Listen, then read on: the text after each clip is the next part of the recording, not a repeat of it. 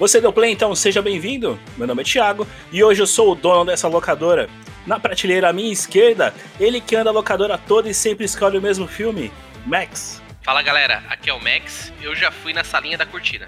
Do meu lado direito, eles que sempre pedem mais 15 minutos de jogatina no Super Nintendo, Caio e Johnny. Opa, para abrir ficha precisa de SIC, RG, comprovante de residência e um maior de idade. E aí galera, aqui é o Johnny, alugue dois cartuchos na sexta e devolva na segunda. Já vou deixando todos os ouvintes avisados que se devolverem a fita sem rebobinar, paga multa em Cruzeiro Real. Preparem um fone de ouvido, porque o podcast vai começar.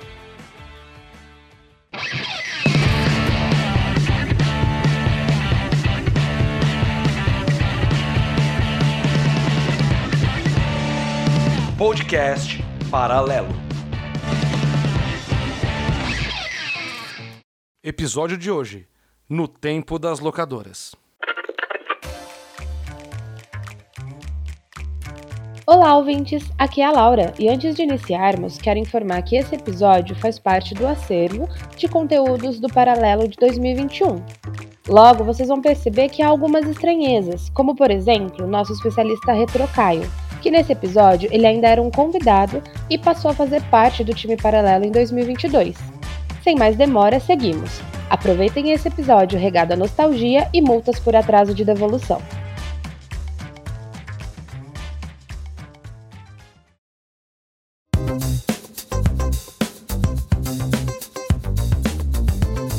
Começando então aqui mais uma edição do podcast Paralelo. Hoje falaremos sobre coisa velha, nostálgica, aproveitando nisso. E aí, Max? Bom? Fala galera, hoje o tema é só de velho. E só vai ter jovem aqui coreano. Só, só, só jovem acima de, de, de 35 anos? Só, só jovem. Então, aproveitando, hoje teremos mais, mais dois convidados aqui. Já que falaremos sobre coisas antigas, os convidados também têm tem que ter, ser bem experientes. Seria isso, Max? Seria isso, exatamente. Beleza, então sem mais. A voz da sabedoria. Então, sem mais delongas, vamos chamando aqui pra nossa bancada virtual. Vem, vem pra cá, vem pra cá, vem pra cá. E aí, Johnny, tudo bom? Cara, beleza. Desde já, muito obrigado pelo convite. Já deixo. Já falo aí, tempo bom que não volta nunca mais. Ô, oh, louco, Johnny que é um dos nossos ouvintes aí, assíduos também do podcast Paralelo. E, e o outro convidado desta noite, Max, é, é, o nosso parceiro. Aquela troca de favores, né? É uma, uma, uma, uma mão de duas vias. Uma mão de duas vias, perfeito. É, chega aqui na bancada, Caião. Bom? Opa, e aí, beleza, galera? Tudo bom? Beleza? Aí. Vamos falar, obrigado aí por convidar também. Valeu mesmo aí o convite. E vamos falar de coisa velha e torcer pra fita não arrebentar, né? Ô, oh, louco. Pra não estragar a fita, né? Tá certo. Qualquer coisa nós assopra. Ó, ó, já, já deu a deixa pro, pro, pros dois principais fundamentos que a gente vai falar hoje nesse, nesse podcast aqui. Então, falaremos sobre locadoras, né, Max? Sim, locadoras no, no seu total tanto para filme quanto para jogos. É, você, garoto aí de, de apartamento, já diria o outro lá, que não sabe, já te, você que só assistiu, só assiste via streaming, Netflix, Amazon e por aí vai, já exist, existiu estabelecimentos que alugavam fitas VHS. O Bex, partindo do princípio, o que seria o VHS? VHS é um, uma fita, conhecida popularmente como fita também, que continha o filme. Para você, o jovem, o mais perto que você vai chegar disso é o DVD. Mas naquela época nós tínhamos o videocassete e a fita, que era um quadradão enorme, que tinha que ser rebobinado para não pagar a multa. E aí a gente alugava isso daí para assistir o filme. E aí dependia do, do, da situação. O filme, naquela época, o filme era bem mais curto do que hoje em dia, né? Então a gente alugava e aproveitava, assistia o final de semana em família. Normalmente naquela época a gente tinha uma TV em casa, né? Então era um programa em família obrigatório. Beleza, depois dessa explicação aí do Max, então bora começar esse bate-papo aqui de locadora.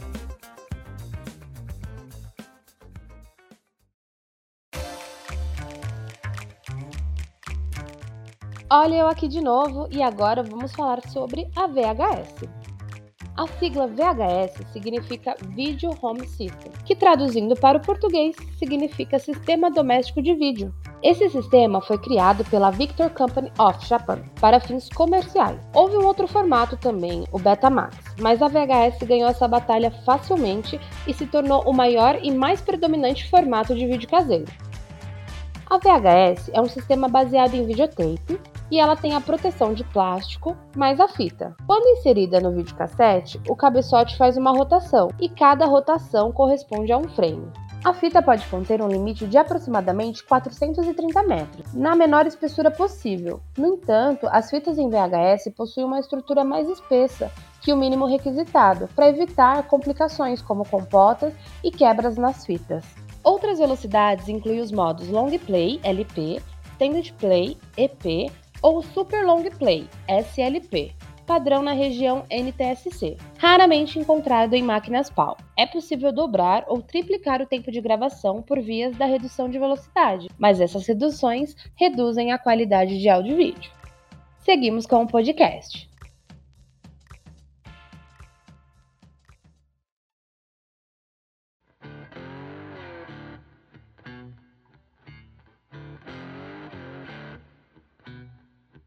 Então vamos começar nosso bate-papo aqui sobre locadora.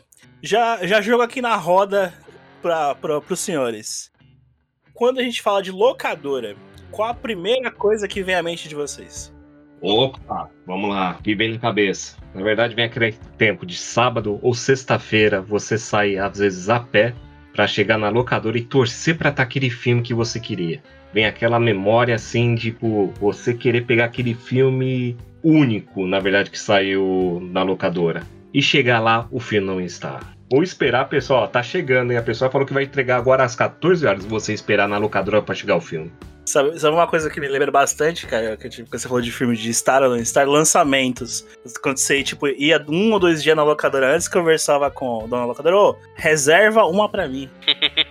Exatamente. Exatamente. Não sei se o, se o, se o Johnny passou por isso também, de tentar reservar a, a fita com o dono da locadora. Cara, isso aconteceu muito, mano. Mas uma coisa que marcava muito para mim, quando eu era muito moleque ali, o pequeno Johnny ali dos seus 9, 10 anos de idade, uma coisa que marcava pra caramba era ou os, os folder, né? Os, os panfletos dos filmes, ou aqueles totem mesmo, em tamanho real do Stallone, que era o Rambo, Pô, aquilo lá pro, pro molequinho, pro Johnny de 10 anos ali, era marcante, era legal demais, era um, era um templo praticamente entrar numa locadora. Os pôster nas, nas paredes, né, dos filmes. Pô, show de bola. E, aí, e tu, Max? O que, que, que, você, que, que te lembra a locadora? Macete, né? Locadora, a primeira coisa que vem é o macete, né, meu? Você falou aí do, de, de, conseguir reservar. Não, o macete era você chegar na hora que a locadora fecha. Hum, boa. Que, a, ali, ou quem entregou, entregou. Quem não entregou, não entrega mais. E aí você fica ali, passa uns 15 minutinhos ali olhando pra cera. Aí vai chegar um, vai chegar dois, vai chegar entregando. Aí você fala, e aí? O que, que tem aí? Ah, cara, ó, devolveram isso. Ah, já manda aqui pra mim, é isso. Mas essa, essa aí, essa aí eu usava de quinta-feira à noite. Quinta-feira à noite? É, porque sexta, sexta, dependendo da quantidade de filme que você alugava, que meu pai era rei de, filme, rei de alugar filmes em locadora, que diria saudoso locadora do Márcio, se você alugava três, era três ou cinco. Ele, ele, mudou conforme o tempo foi passando. Você só devolvia na segunda-feira. Logicamente que meu pai, como pagava as fitas, ele alugava a maior quantidade e deixava alugar uma. A de brinde era minha. Esse, esse macetinho aí minha mãe fez porque teve uma época que minha mãe começou a alugar muito. Aí, tipo, ela pegava uns seis filmes por semana.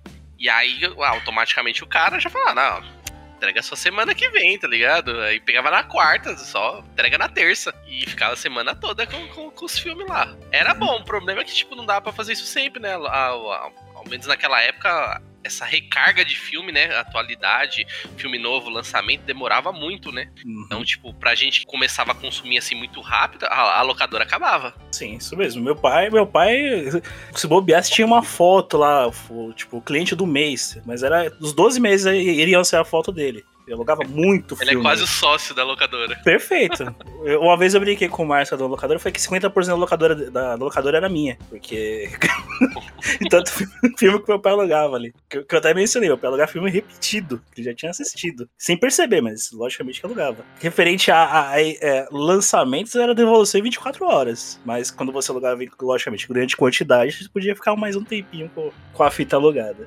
Outra coisa que eu queria perguntar pra vocês. Vocês lembram o primeiro filme que vocês alugaram? Ó, oh, difícil, hein? Poxa, meu, esse daí tá na cabeça agora. De Volta para o Futuro. Ó, oh, filmasse, hein? De volta para o futuro. Eu lembro como fosse hoje, porque o que aconteceu? Meu cassete, naqueles vídeos cassete Toshiba da vida, né? E a primeira coisa que foi fazer foi abrir ficha numa locadora. E era engraçado porque antigamente as locadoras não tinham as caixinhas. Eles tinham fichários. Tipo, não era fichários, era tipo um. Pastinha, não era? Isso, você tinha lá o nome do filme datilografado. É, e um pouco da sinopse do filme. Então você ia lá, na ficha, na linha da aventura, coluna da terror e assim por diante. Né? E aí tá, tinha De Volta para o Futuro. Rapaz, eu assisti aqui umas quatro vezes o filme.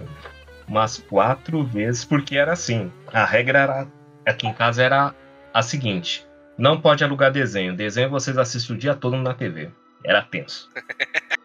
Errado não tá. Errado. Errado. Não tá. Errado não. Aí a gente tinha que fazer aquilo lá. Chegava no sábado à noite, esperava todo mundo estar tranquilo para todo mundo assistir o filme junto. Todo mundo no sábado à noite esperava, comia uma pizza, alguma coisa e botava o filme para rodar.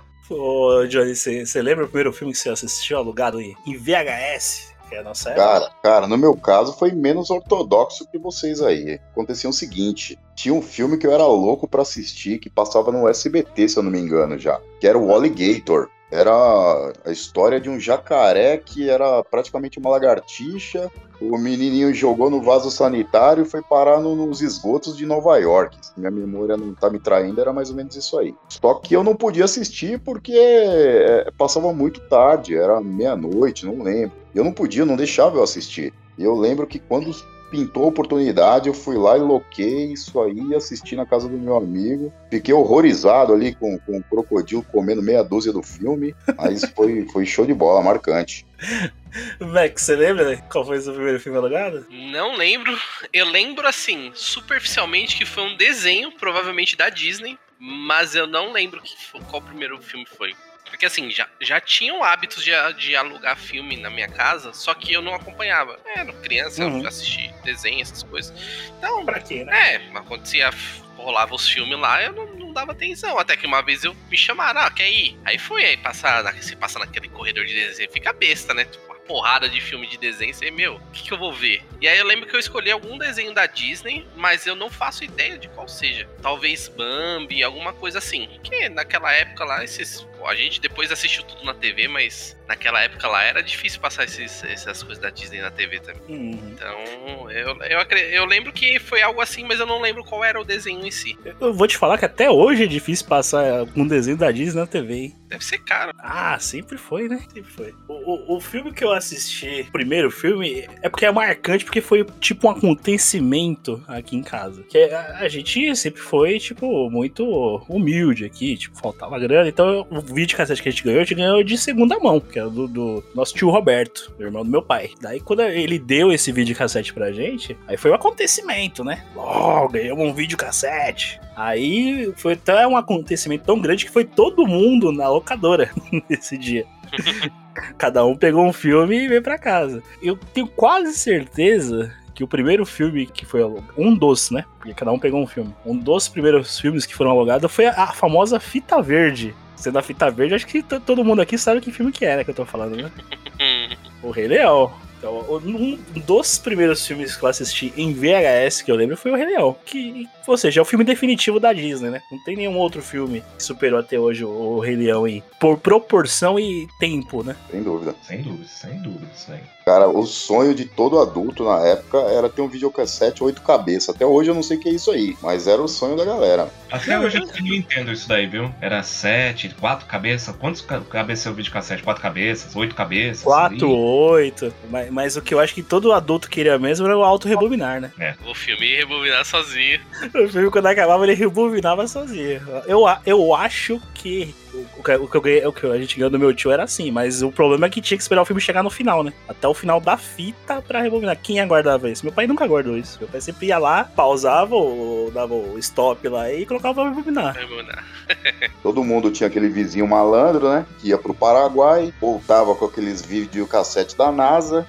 Que custavam um rim, mas era o tesouro, né? O cara era trazia o tesouro de longe. O meu videocassete eu não lembro. Eu le- Ó, vocês vão lembrar o nome, porque eu não lembro o nome. O videocassete de casa foi comprado naquele esquema que você vai pagando e aí você vai sendo sorteado. Até o final você, tipo, depois que você pagou tudo, você recebe o produto mesmo no final, mas tem um sorteio antes. É Consórcio. Consórcio, exatamente. O videocassete de casa foi no consórcio e eu acho que a gente conseguiu pegar na terceira parcela. E naquela época eu acho que foi o quê? Umas 15 parcelas, mais ou menos. E aí, tipo, foi aquela coisa, nossa, nós conseguimos um videocassete. Mas, tipo assim, como eu era o mais novo, aquela coisa, tipo, o que, que é um videocassete? O que, que é isso? Era um negócio que ficava lá. Aí depois que eu vi o pessoal assistindo e tudo mais, aí me convidaram que eu fui ver. E aí sim, quando eu ia na casa dos amiguinhos, cada um tinha um videocassete diferente, tinha uns negócios que fazia diferente. Quando não, travava a fita lá dentro. E aí começava o, o, o suor, suor frio escorrendo pra tentar tirar a fita e não, não danificar pra devolver. Nossa, um, um dos grandes apuros da infância de- da gente era o, esse engasgar da fita do videocassete, hein? Eu, eu lembro que foi um, um danificou, um não teve cheio. Prendeu lá, a cabeça rodou toda a fita lá, que nem radiocassete de velho, sabe? Quando ela sai toda a fita de dentro do bagulho. Meu, rodou tudo lá dentro, já era, teve que pagar o filme. Isso tinha um nome técnico, os caras chamavam de cabeleira. Meu, ac- aconteceu isso com o filme. E aí os outros dois, é, a gente conseguiu tirar, foi na maciota lá. O meu videocassete ele era prático porque a tampa saía literalmente inteira, não tinha nada preso na tampa. Então a gente abria a tampa e ia lá na manhã, soltava, tirava e conseguiu devolver. Mas, meu, era complicado, porque, tipo, depois da, da, da vez que a gente pagou a fita, e a preocupação? Já chegamos a pagar a multa pra não ter que rebobinar o filme com medo de zoar. É, eu zoei um filme rebobinando. E eu tenho, até, eu tenho trauma até hoje do filme. Lembro do filme que foi que aconteceu isso. Mudança de hábito. Nossa. Viu? Começou a rebobinar o filme, deu nisso. Aí. Mudança de hábito. Ro- Rodou o filme, rodou o filme do, de- do, do senhor pra trás, deu nisso aí. Não, não, exatamente. Moisés Zé dizer um demônio. Aí o que aconteceu? Eu falei, acabou o filme, todo mundo feliz com mudança de hábito e tal. Fui rebobinar a fita. Falei, nossa, tá demorando pra acabar essa fita, né? Quando eu fui ver, tava. Tinha estourado bem no final do rebobinamento, né? Aí eu peguei.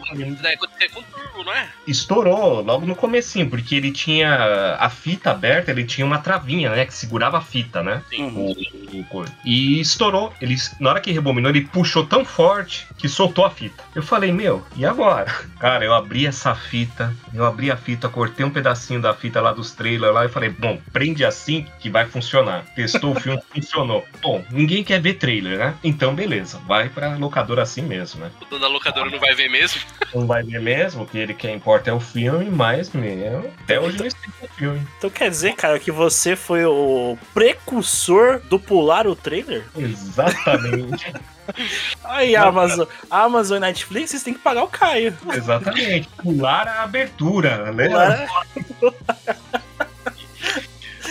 estão falando de momento triste, aí eu gostaria de, de relatar um fato muito triste, muito triste. Então, peraí, editor. Música triste. Cara, imagina eu ali, o pequeno Johnny, ganhando uma fita dos Trapalhões. Pô, eu gostava demais dos Trapalhões, era legal demais. Eu gostava, eu assistia aquilo, cara. Igual você falou aí, seu pai alugava 10 vezes, eu assistia aquilo todo dia. Eu amava aquele filme dos Trapalhões ali. Até que um belo dia eu fui colocar a fita, tá lá gravado em cima o aniversário de uma tia gorda. Não, tá de sacanagem. Que que é isso aqui, mano? Pô, a minha, minha mãe, sei lá quem, gravou o aniversário de uma tia gorda em cima do meu filme dos Trapalhões. Isso é um trauma pro resto da vida. O ouvinte que tá aqui, que boi, o ouvinte jovem que deu aquela boiada agora, como? As fitas tinham a possibilidade de, de serem regravadas. Elas tinham uma trava, digamos assim, que eh, elas eram quebradas, que é a trava de gravação, né, Max? Sim. Elas eram quebradas e você não conseguia regravar por cima em fitas originais. Mas, como sempre, Um jeitinho brasileiro. um, um durex, um papelzinho ali É, na- na- papelzinho durex. no buraco das travas não faziam essa fita voltar a ser regravável. Então, geralmente a gente regravava as coisas por cima. A gente gra... Os videocassetes possibilitavam gravações em, em- em fitas cassetes. Fitas cassetes não, fitas cassetes é de música. Em, em VHS. Então o, o- o Johnny sofreu desse mal, né, Johnny? Com certeza. É um trauma pro resto da vida. Mas a festa pelo menos foi boa.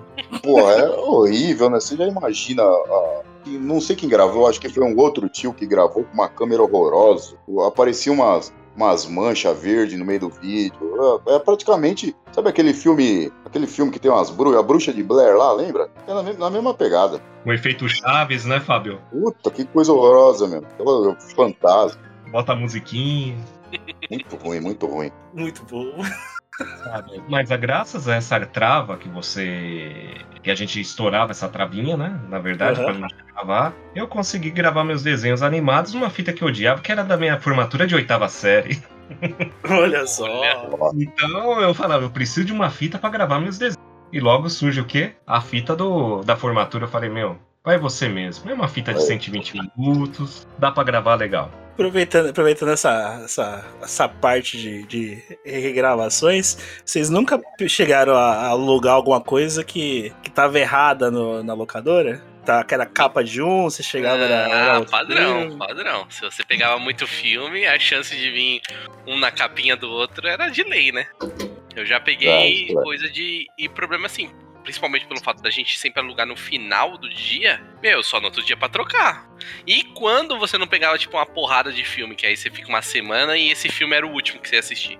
Aí, meu, tinha que chegar lá. Então, irmão, olha aqui, não baixa a capinha com o filme, o cara tá, mas você assistiu.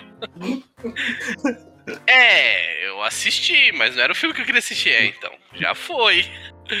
tinha locadora, porque assim, acho que não sei para vocês, aqui a minha cidade é pequena e tinha muita locadora, então era costume ter ao menos um cadastro numas três locadoras, porque se não tinha numa no que você queria, ia na uhum. outra. Então, a, às vezes tinha, tinha um, uns dois donos aqui de locadora que os bichos era coisa ruim. Mas tinha um outro lá que era suave, filho. Você chegava lá, ô, tá trocado aqui, tó, pega aí, fica mais um dia com ele aí, assiste lá hoje. É suave, você não pagava mais nada. Mas, meu, era a situação até broxante, mano. Porque você tava empolgado para assistir tal filme. Chegar lá é um desenho. Já aconteceu de, de ser um desenho, tipo, nada a ver. Triste. Meu, triste, é triste.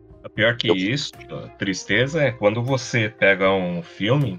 Acontecia muito isso aqui em locadoras, né? Quando meu pai abriu ficha, ele abriu só em uma locadora, então a gente só ia nela. Uhum. E filmes lançamentos. Aí começou o quê? A ideia da pirataria. Então, o que, que aconteceu lá. Eu lembro do filme até hoje. Incrível que os filmes traumatizantes é, vêm na nossa mente rapidamente, né? É, era Rambo, o primeiro filme. E eu estava doido para assistir esse filme. E fomos lá na locadora, tinha mais de quatro Rambos nessa locadora.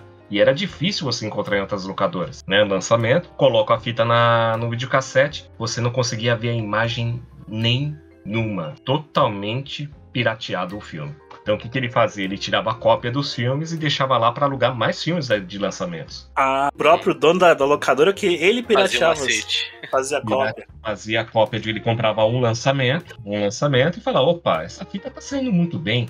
Que tal eu ter cinco? Melhor, vou ter seis. Aí pegava, colocava lá, tirava a cópia e a gente alugava. Só que a gente, na nossa inocência, a gente alugava pensando que era o filme original. Então, quando eu coloquei o Rambo, a cena da caverna você não vê a caverna, você não vê nada.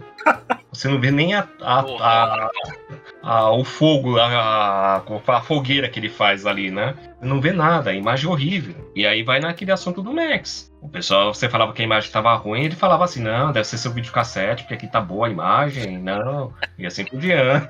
Se você quiser, eu te vendo aqui uma fita de limpeza, ó. É. A gente tinha que ter a fita de limpeza. Não, pô, lá. Você já usou a fita de limpeza? É... não, nosso não. Traz aqui que eu leio pro cabeçote. Porque o, um dos caras que, que a gente alugava, ele, além dele alugar, ele fazia manutenção em eletroeletrônico. E aí já, já combava, fazia o combo, né? Ó, você leva os filmes, se der ruim, você traz o vídeo pra me arrumar. Tinha nada para arrumar, né? Mas, meu, triste essas histórias aí. Eu queria um apoio da equipe técnica aí. Já passamos das 10? A gente já pode falar aí da sala secreta, da salinha da cortina? Opa, passou, passou, passou das 10, já pode falar da, da salinha, da salinha, da salinha da cortina. Ou é, a sala... ou é a sala da cortina ou é o último corredor, né? É, não, não. Aqui, aqui sempre teve uma salinha com a cortina preta. Dependendo da cidade, era meio que lei que tinha que isolar mesmo a, a sessão. A né? uhum. Não, tem, tem a, Tipo, a, a, maioria tinha a sala da cortina, mas tinha, algumas locadoras elas, elas tinham as prateleiras maiores nessa, nessa sessão. E aí era tipo uma sala fechada, mas não havia cortina. Mas lá você já sabia, aí já tinha plaquinha que menores podiam passar, bababá. E aí era a, sempre a última pra.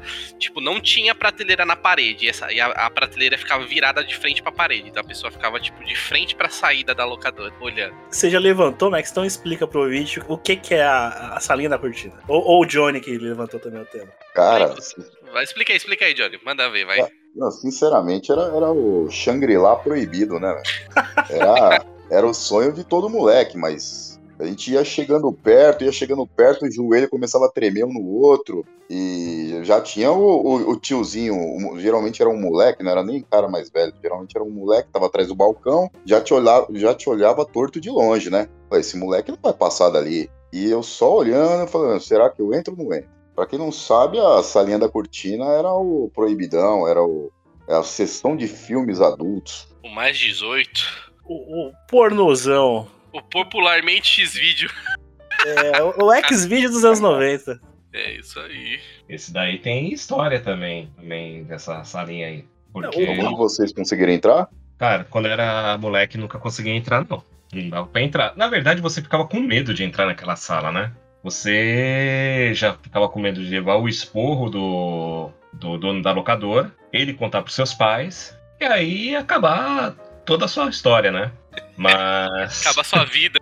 Acaba a sua vida, acaba a sua vida. Fala assim: olha, o Caio tava na sala da cortina. Oh, shame, né? Então seria complicado isso daí. Eu lembro uma vez que no interior, mais especificamente Rio Claro, eu e meu irmão alugava muita fita lá. A gente pegava a bicicleta e ia alugar a fita. Aí a gente devolvendo as fitas lá, uma senhora para do nosso lado, porque a locadora até tinha aquele negócio, né? Você tinha que entregar a fita em mãos né, para a pessoa, né? A pessoa abria a caixinha lá, olhava a fita, via se estava rebobinada, tudo bonitinho, tal. E aí, no caso, uma senhora do meu lado, eu entregando as fitinhas de videogame lá, uns filmes também. A senhora do meu lado olha pra minha cara, olha pro cara do- da locadora, pega umas quatro fitas pornô pra entregar, eróticas lá, né? Eu falei, caramba, meu, sabe? Você fica naquela. Você moleque, jovem, seus 14 anos, 15 anos de idade, vê uma cena daquela, você fala, meu Deus, que que é isso, né? Você fica constrangido e a pessoa tranquilamente, tranquila, tal, entregando as fitas e o cara olhando lá se estava rebobinada a fita, colocando nas caixinhas, né? Porque a gente não levava caixinha, né?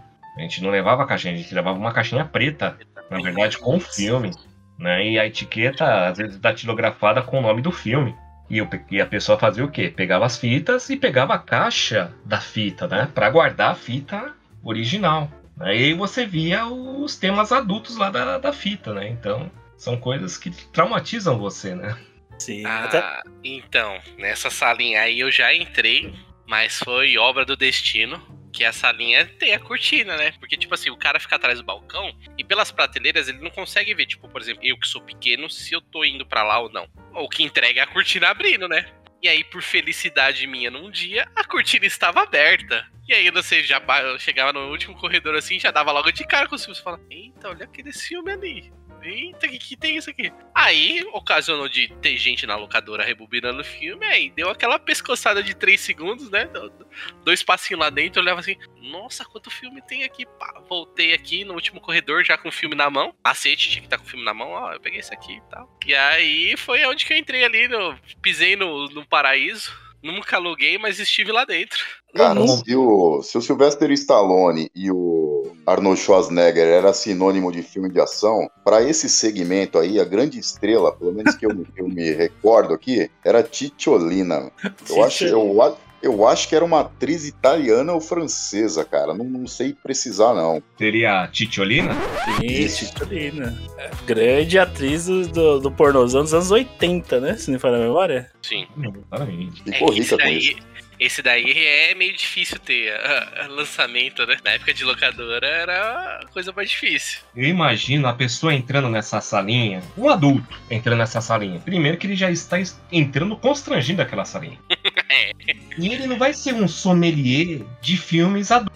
Ele não vai olhar, ó, vou olhar. Ele vai pegar a primeira fita que encontrar. Se Porque baseava muito na capa, né, Caio? é exatamente, ele fala, meu, a finalidade é a mesma. Ele pega qualquer filme. Vão, eu quero sair rápido daqui. É, o cara que entra nessa salinha, ele sempre tava nos horários mais impossíveis. Tipo, o cara ia na locadora na hora do almoço, tá ligado?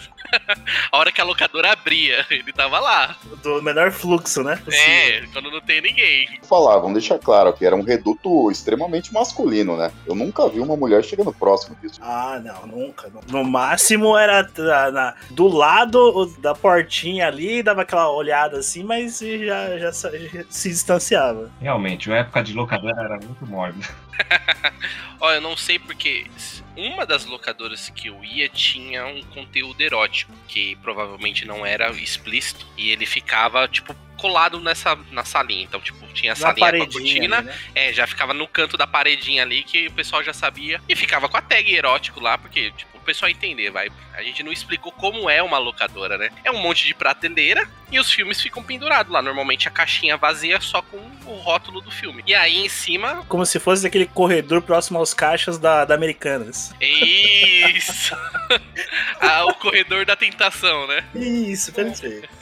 Exatamente. E aí, cada segmento de prateleira normalmente tinha em cima um tema. Então era ação, terror, comédia e assim, coisas mais genéricas, não, não dava pra ter tanta diversidade assim. E aí, nesse caso aí, tipo, mais 18, todo mundo sabia que ficava atrás da cortina, então não tinha nenhuma marcação. E nessa locadora exclusiva aí que eu ia, ela tinha um, um setor que era, meu, era minúsculo. Devia ter umas 10, 12 fitas no máximo, que tinha uma tagzinha lá, que bem menor escrito, erótico lá no canto. E ficava bem no cantinho, assim, perto da cortina. Então, se alguma mulher assistia, assistia provavelmente esse conteúdo que eu acho que era o mais interessante pra elas, né? Mas realmente, assim, tipo, ó, eu só. Eu falando por mim, eu só vi uma vez, fora eu, uma pessoa entrar nessa linha da cortina. Fora isso, não, era raro ver. A linha da cortina, eu nunca entrei, mas eu já vi Calígula numa prateleira normal. Vocês têm algum VHS que vocês guardam até hoje, ou que comprou depois de velho? Olha. VHS. Eu acho que não, hein? Eu tenho um aqui que tá guardadinho, que vocês não acreditam qual que é. Era o desenho da, desenho da Mônica. Caramba, que É, show. isso daí Isso é raro, hein? Esse, É, esse é. você, esse Esse- tinha na banca de jornal. Você comprava uma sessão de gibi lá, vinha um. filmezinho. Esse daí é original. Eu peguei aquele, como falo, eu ganhei dos meus pais. E era aquele lá que a Mônica. Era tipo uma, uma aventura Star Wars, né? Que tinha o coelhão. Não sei se vocês se lembram desse desenho, bem antigão mesmo. Sim. Que a, que a Mônica vai lá, e o Cebolinha vai enfrentar ele e tudo, né? A Princesa e o Robô. Lembrei o nome. Mônica e a, a Princesa e o Robô. Eu tenho um E- clássico aqui. Clássico, filme da minha vida, curtindo as férias adoidado. Ó, grande clássico dos anos 90 da comédia, hein? Clássico. Muito, muito. Não, VHS eu não tenho mais. Eu já há um bom tempo, na época de moleque, até meus 18 eu tinha, porque tinha cassete, o VHS ainda em casa, o aparelho. Depois disso acabou se desfazendo tudo. Mas aí é porque nessa época aí a gente já era o, o rei do macete, né, meu? Fora que a gente já gravava filme da TV, tinha um amigo meu da escola que ele era rico e o cara tinha dois videocassete em casa. No, aí já E olha o esqueminha. Olha o esqueminha aí. E aí, Ô irmão, grava esse filme aí pra mim, velho. Alugava um filmezinho, ia lá. Ah, uma coisa que a gente não mencionou, que eu acho que é de extrema importância. Tinha um macete no, no VHS que você podia é, mudar o tempo de gravação, né? Você podia ampliar, que ele gravava mais lento e ele gravava mais rápido. Isso. E Existiam dava- três, três modos, na verdade, se me falha a memória. É, exatamente. Eu lembro, eu acho que era o EP que era o maior. Que dava, dava umas 5, 6 horas até. Que automaticamente também ia va- variava a qualidade da gravação. Exatamente, meu. Era esse era o segredo. Você pegava uma, um- uma fita virgem, um VHS virgem, comprava lá, sei lá, não lembro quando, não faço a mínima ideia de quanto era na época. Alugava uns dois, três filmes, ou às vezes a pessoa já tinha o filme, ou grava lá pra mim, e meu, já me, metia três filmes numa fita só e depois só em casa assistindo. Eu fazia quando saiu a tela quente no, na Globo. Tanto é que o primeiro filme da tela quente foi Retorno de Jedi, que eram os filmes top da vida. Daí eu gravava na velocidade a última, né? EP, e dava três filmes na fita. Dava três filmes certinho na fita. Exatamente. Mas, muito mas você era daqueles que pausava na- no intervalo, Caio? Pausava, voltava, pausava. Até aquele plim-plim aparecia, cortava a frase da pessoa, já mutilava uma frase, enfim. Era tudo isso aí. Então eu ficava gravando. Toda a tela quente eu gravava. Minha mãe, quando fazia isso daí, era isso, viu? Eu tava gravando um filme, deu comercial, pausava, voltava, pegava o frame certinho, tá ligado? Ó, vai virar, vai dar aquele fadinho na imagem, tá ligado? Dava o fadinho, ela já pausava aqui. Pera, agora é só esperar voltar. Aí começava o filme de novo, pum, começava a gravar. Aí, aí só aparecia o nome, né? Porque não sei se o pessoal hoje em dia assiste filme na TV ainda. Eu nem sei como é mais hoje em dia filme que passa na TV. Mas na época aparecia o nome do filme, né? E a Uhum. parte que tava, né? Parte 2, parte 3 e tal. Aí toda hora o filme aparecia isso. Aí você falava, ué, estranho. Mas parecia mesmo tipo uma fita normal. Minha mãe, mó trabalho pra gravar um filme. Eu falei, mano, só grava, velho. Grava o comercial junto, às vezes tem algo importante. Cara, eu lembro que eu tinha uma vibe, eu tinha uma vibe de gravar tudo que era da TV Manchete. Cara, Jaspion, Changeman, Flashman. Eu gravava tudo, gravava os comerciais, gravava com tudo. Puta, aquilo lá era legal demais, cara. Aquele, a voz daquele narrador da Manchete, só de ouvir aquele, aquele coroa lá, um negócio de, de- me arrepia. Foi um tempo muito bom, cara. Agora eu vou lançar pra vocês. Vocês também faziam um macetinho, tipo, põe a fita lá pra gravar, desliga a TV pra ninguém tá percebendo. Tchau, boa noite. Amanhã eu vou ver lá o que acontece. Você Sim, está falando da, da gravação aos sábados à noite, Fernandes? E a sexta também. E a sexta. Sextas, ah, não era só. Não era. Dependendo da época aí, do ano que você pega, não era só restrito ao sábado, não. Era a sexta também. Não, o, eu teve uma vez que eu, mano, eu fiquei com raiva, mas depois dei muita risada. Que eu deixei lá, pá, macetinho. Que que, ó, ó, macete, ó. Vou ensinar, vou ensinar como que era na época. A gente fazia isso. Ensina macete inútil hoje, vamos lá. É, totalmente inútil.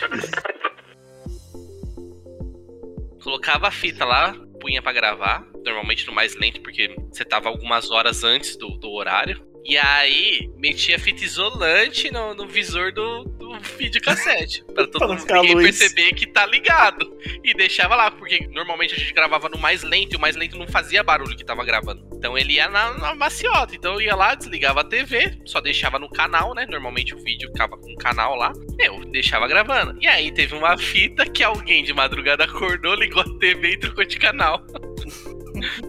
Aê, que legal, foi assistir, tava assistindo um Super Cine, tá ligado? Corujão. Corujão.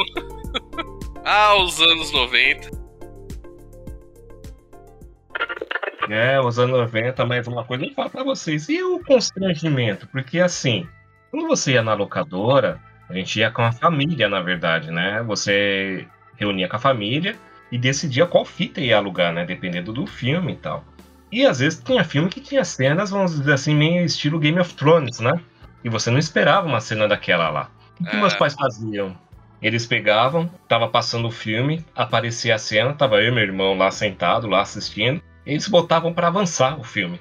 Sim. Só que meu pai se perdia, na verdade, na, na hora de avançar. Às vezes ele parava o filme e avançava, e avançava muito. Então, quer dizer, você perdia totalmente a história do O filme. que tava acontecendo. Exatamente. Eu lembro do filme que ele fez isso, foi aquele do Ed que.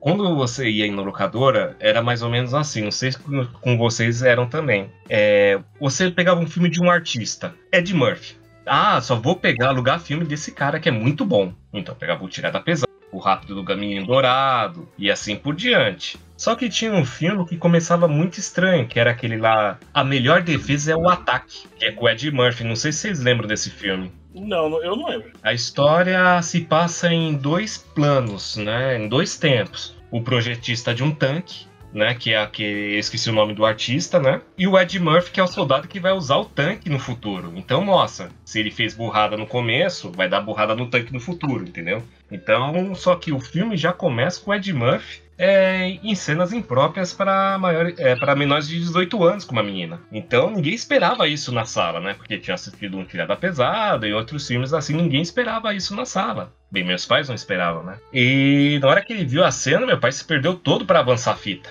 Meu pai não deixou a gente assistir. Não, ninguém vai assistir esse filme. E tirou o filme. Então eu acho que acredito que vocês já passaram por esse constrangimento também de avançar a fita, né? Os seus pais ou vocês.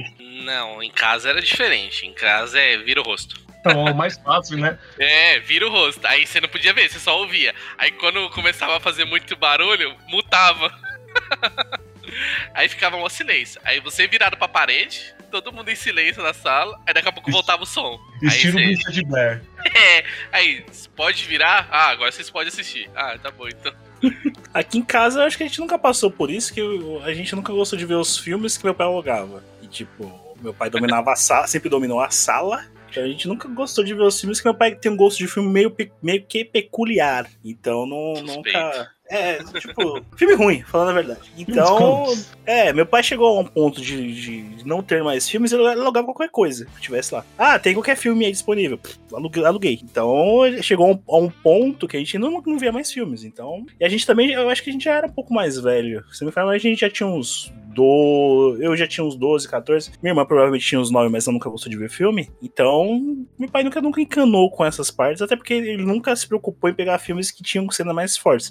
Tinham cenas picantes, mais forte assim. Nunca, nunca teve. Mas, mas quando eu tinha lá pros meus 16, 17, meu pai alugou Calígula. E falou: Ô filhão, vem cá, te mostrar um filme que o pai viu quando, Quando era jovem. quando era jovem. É. É. Aí sim. É pior que assistir o último Tango em Paris, né? Porque quando falou É, isso. tipo isso, tipo isso.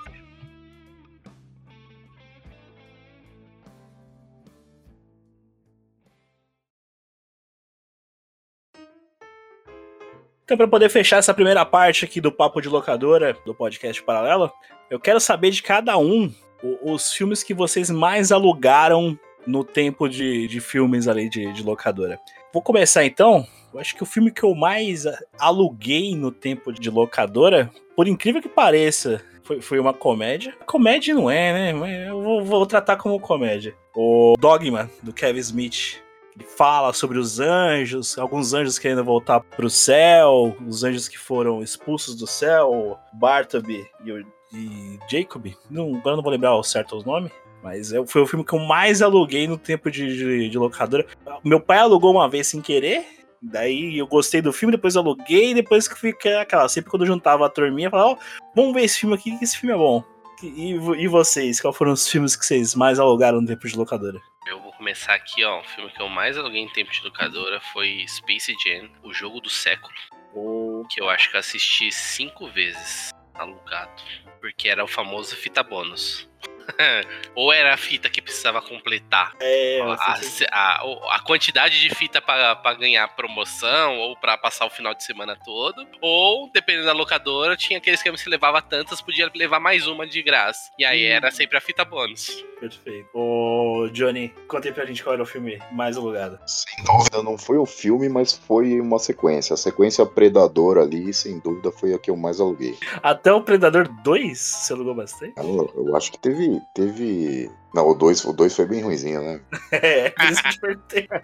Pô, caiu demais do primeiro pro segundo. O 2, o, o problema é, o problema é sempre o 2, né? Porque o, Preda- o Alien vs Predador 2 também é horrível, né? Putz, nem me fale. A gente vai chegar na conclusão que o 2 é um número ruim, porque Highlander 2 também é ruim. Continuações são, são problemáticas. E ó, ó, já levantamos. Max, é um, um, Tema? um tema? Um tema? Um tema, Kes?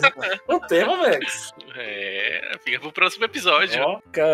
O, o ouvinte que quiser um cast aí de continuações problemáticas, pede aonde, Max? Lá nas nossas redes sociais, Facebook, Instagram, podcast paralelo. Twitter, podcast paralelo e e-mail, e-mail podcast paralelo, arroba gmail.com. Ó, lembrei dessa vez. Ó, lembrou, hein? Lembrei dessa vez. Caião, Três anos. é, Três anos tem que lembrar já, né? agora você lembra, né? Caião, fecha aí a nossa, nossa leva de, de filmes mais alugados. Olha, o mais aluguei é uma sequência que nem a do Johnny. O A Casa do Espanto 1 e A Casa do Espanto 2. Na verdade é A Casa do Espanto, não é A Hora do Espanto. Não sei se vocês se lembram desse daí. Hum, Eu ouvi falar, mas de cabeça Era não vou lembrar. que tinha até um cachorrinho que parecia uma taturana, uma centopeia, esse daí. E tinha um, um fantasma, um zumbi do Velho Oeste, no Casa do Espanto 2. E é isso daí, pelo, ao menos pelo nome eu não lembro, não. Tá bem bacana. Então, sempre que eu pegava, assistindo realmente um filme de terror. E era bem bacana. Um ponto só pra gente fechar, que a última locadora que fechou aqui no Brasil foi a Blockbuster, né? Verdade. Sim. Blockbuster também foi a primeira, né? Foi a primeira. A primeira e última. Começou e encerrou uma era. Apagou a luz. É, aqui, aqui no bairro, aqui na cidade, a, a, a maior locadora que a gente tinha chamava Simultâneo. Ela chegou até ter dois polos na, na cidade, porque a minha cidade é literalmente dividida pela linha do trem. Então, de um lado da cidade tinha uma, a, a, a Simultâneo 1 e do outro lado a Simultâneo 2. Fora isso, as outras locadoras de bairro, de região. A Simultâneo 1 foi a última a fechar e, tipo, muito tempo. Tipo, vai, eu não sei exatamente, mas provavelmente 2010, 2012. Que os caras veio com o negócio de DVD e ficou alugando DVD um tempo. E aí eles começaram a vender esses DVD, provavelmente o estoque por ter tido duas locadoras. O estoque era grande. E aí eles ah, venderam tudo e fecharam a locadora. Agora tem um fato interessante, só para finalizar. Tem uma locadora que ainda está aberta, que eu vi um documentário no Canal Brasil, que fica dentro do edifício Copan, que tem pessoas que ainda alugam filme lá dentro. É... E tem VHS e DVD. O... Ele tem um... uma coleção lá e ele aluga. A locadora fica aberta dentro do edifício Copan. Então acho que é uma das últimas locadoras aqui de São Paulo. Eu acredito, né?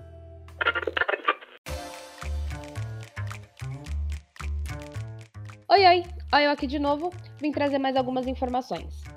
As videolocadoras foram um fenômeno de grande importância nos anos 80 e 90, pois possibilitaram os amantes de filmes assistirem a produções nunca lançadas em TV aberta. Em 1970 foi quando surgiu o primeiro serviço de locação de fitas VHS na capital paulista. E logo depois surgiram diversas videolocadoras com diferentes ambientes e muitos filmes para escolher. Sabemos que após a era digital, nossos momentos de ir ao mercado, comprar nossa pipoca, passar na locadora e escolher o filme do final de semana acabaram. Porém, temos ainda a Video Connection no edifício Copan, no centro de São Paulo. Ela foi inaugurada em 1985, na Rua Consolação, com 120 filmes em VHS e se mantém de portas abertas até hoje, com um clima bem vintage e cheio de nostalgia. A Video Connection se mantém pelo amor e lembranças dos bons tempos das pessoas que ainda alugam os filmes. Seguimos com o podcast.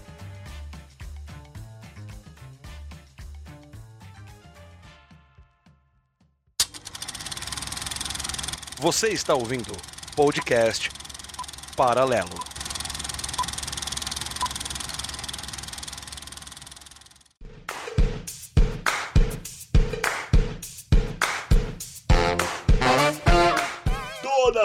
Responde!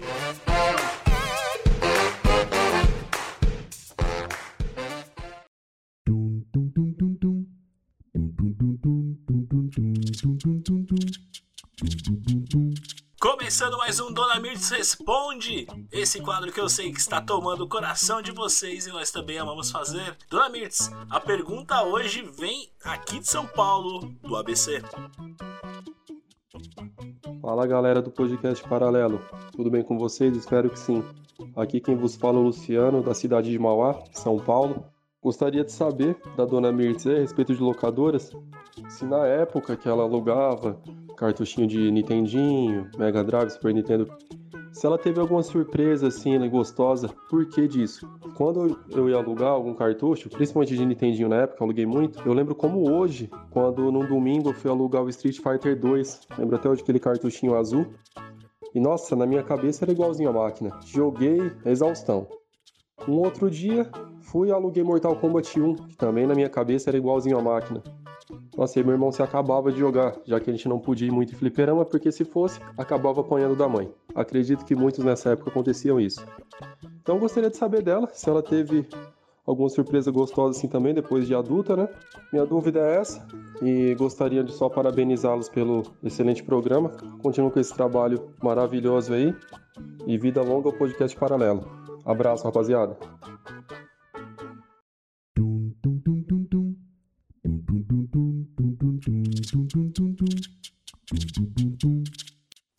Tiago, você não falou que o menino era do ABC?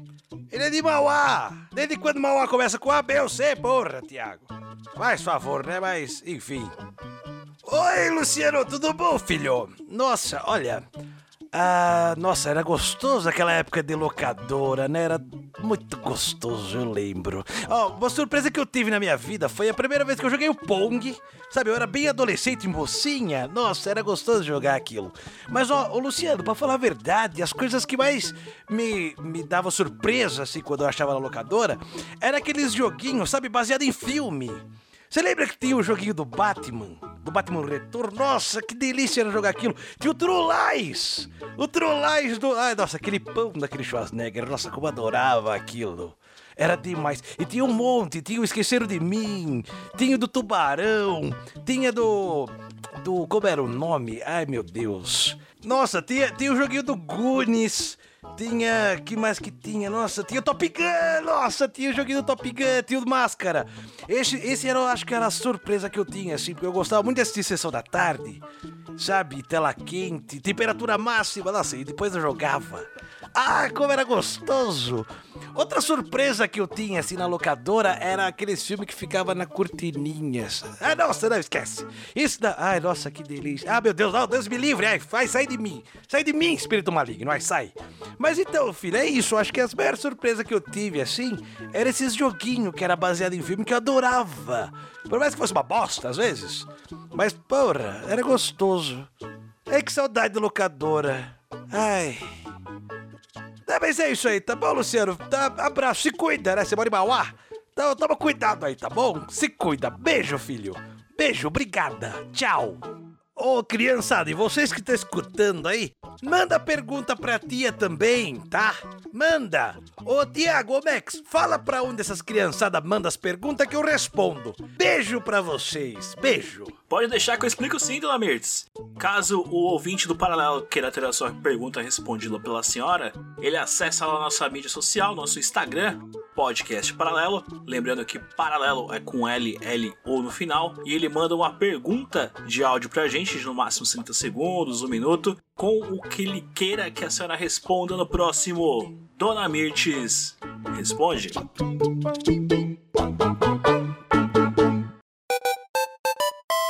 Você está ouvindo podcast Paralelo.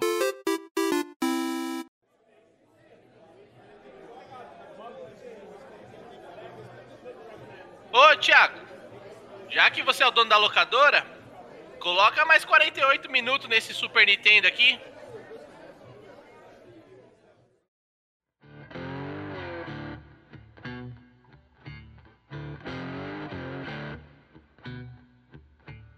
Com essa levantada de bola então que o Max deu, então vamos falar sobre a outra parte da importante, tão importante quanto até mais pra gente na época, que era a parte de games em, em locadoras, né, o Caio? Opa, só me nego a alugar jogos de verão.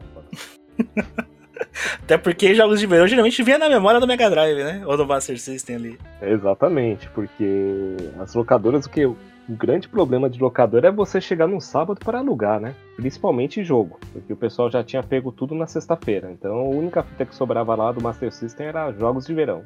Ô, Max, você que é o nosso, como posso assim dizer, nosso professor, nossa referência, nossa enciclopédia aqui do podcast. Quanto nome. Ó, gostou dessa, hein? Ó, qualifiquei, qualifiquei, lá, qualifiquei lá em cima. É, a informação vai vir aqui embaixo. É isso aí, tipo isso. Explica pro nosso ouvinte mais jovem o porquê de games dentro de uma locadora. Ou o que que era a parte de games dentro de uma locadora. Vamos lá, gente. A, a locadora de games foi muito numa vibe de, ao menos na minha região aqui, uma questão de, de acessibilidade. A gente tinha muita dificuldade com jogos. E aí surgiram as locadoras de, de jogos. Essas locadoras, elas tinham situações muito diferente da locadora de filme, porque os jogos não seguiam as mesmas regras, não seguiam os mesmos preços, não tinham as mesmas promoções. E aí problema de variedade de jogo era, tipo, impossível. Que nem já foi citado aí, chegar num sábado na locadora, meu, você não vai encontrar quase nada. E a vantagem de depois de um certo período, a locadora começou a alugar o jogo com o videogame. Então você chegava lá, tinha uma TV, tinha um videogame, você escolhia o jogo e, ô senhor, põe uma hora, meia hora, 40 minutos, sei lá quanto tempo em valor que tinha, dependendo da região, da época. E aí você jogava lá, assim. Então se você não tinha um console em casa, uma TV para jogar, uma, um local para jogar na sua casa, você podia jogar direto na locadora. Perfeito. E aí, e aí nós chegamos também naquela, naqueles dois momentos, senhores. O, o de alugar fitas pra gente poder jogar, porque na época era o quê? Que reinava, é, pelo menos os videogames que reinavam aqui foram, foram por épocas. Primeiro foi o Super Nintendo e depois foi o PlayStation 1. Vocês, como, como eu brinco, que são de uma, uma copa para trás da gente, eu acho que pegaram, chegaram a pegar algum, algum outros videogames aí, alguns outras locadoras também com outros aparelhos? Sim, com certeza. Eu acho, acho interessante a gente explicar para a galerinha mais nova aí que é o seguinte: ali, ali no comecinho dos anos 90, nós, nós vivíamos uma coisa chamada Lei de Reserva de Mercado onde que não podia empresas estrangeiras entrar no Brasil. Então não tinha nada de Nintendo aqui, não tinha nada de, de Sega aqui, não tinha nada de Sony. Então o que existia, o que existia era, era meio que uma gambiarra, na verdade, né? A, a, empresa podia fazer uma parceria, supostamente tinha que vir peças para cá e ser montado aqui no Brasil. Então, isso encarecia muito o produto. Então a gente não tinha videogames, né? Aí que nós vamos entrar daqui a pouquinho naquela história dos clones. Encheu, encheu o, Brasil de videogame aí e trouxe alegria pra gente. Mas o comecinho ali era muito difícil. Então você não tinha, era tudo muito caro.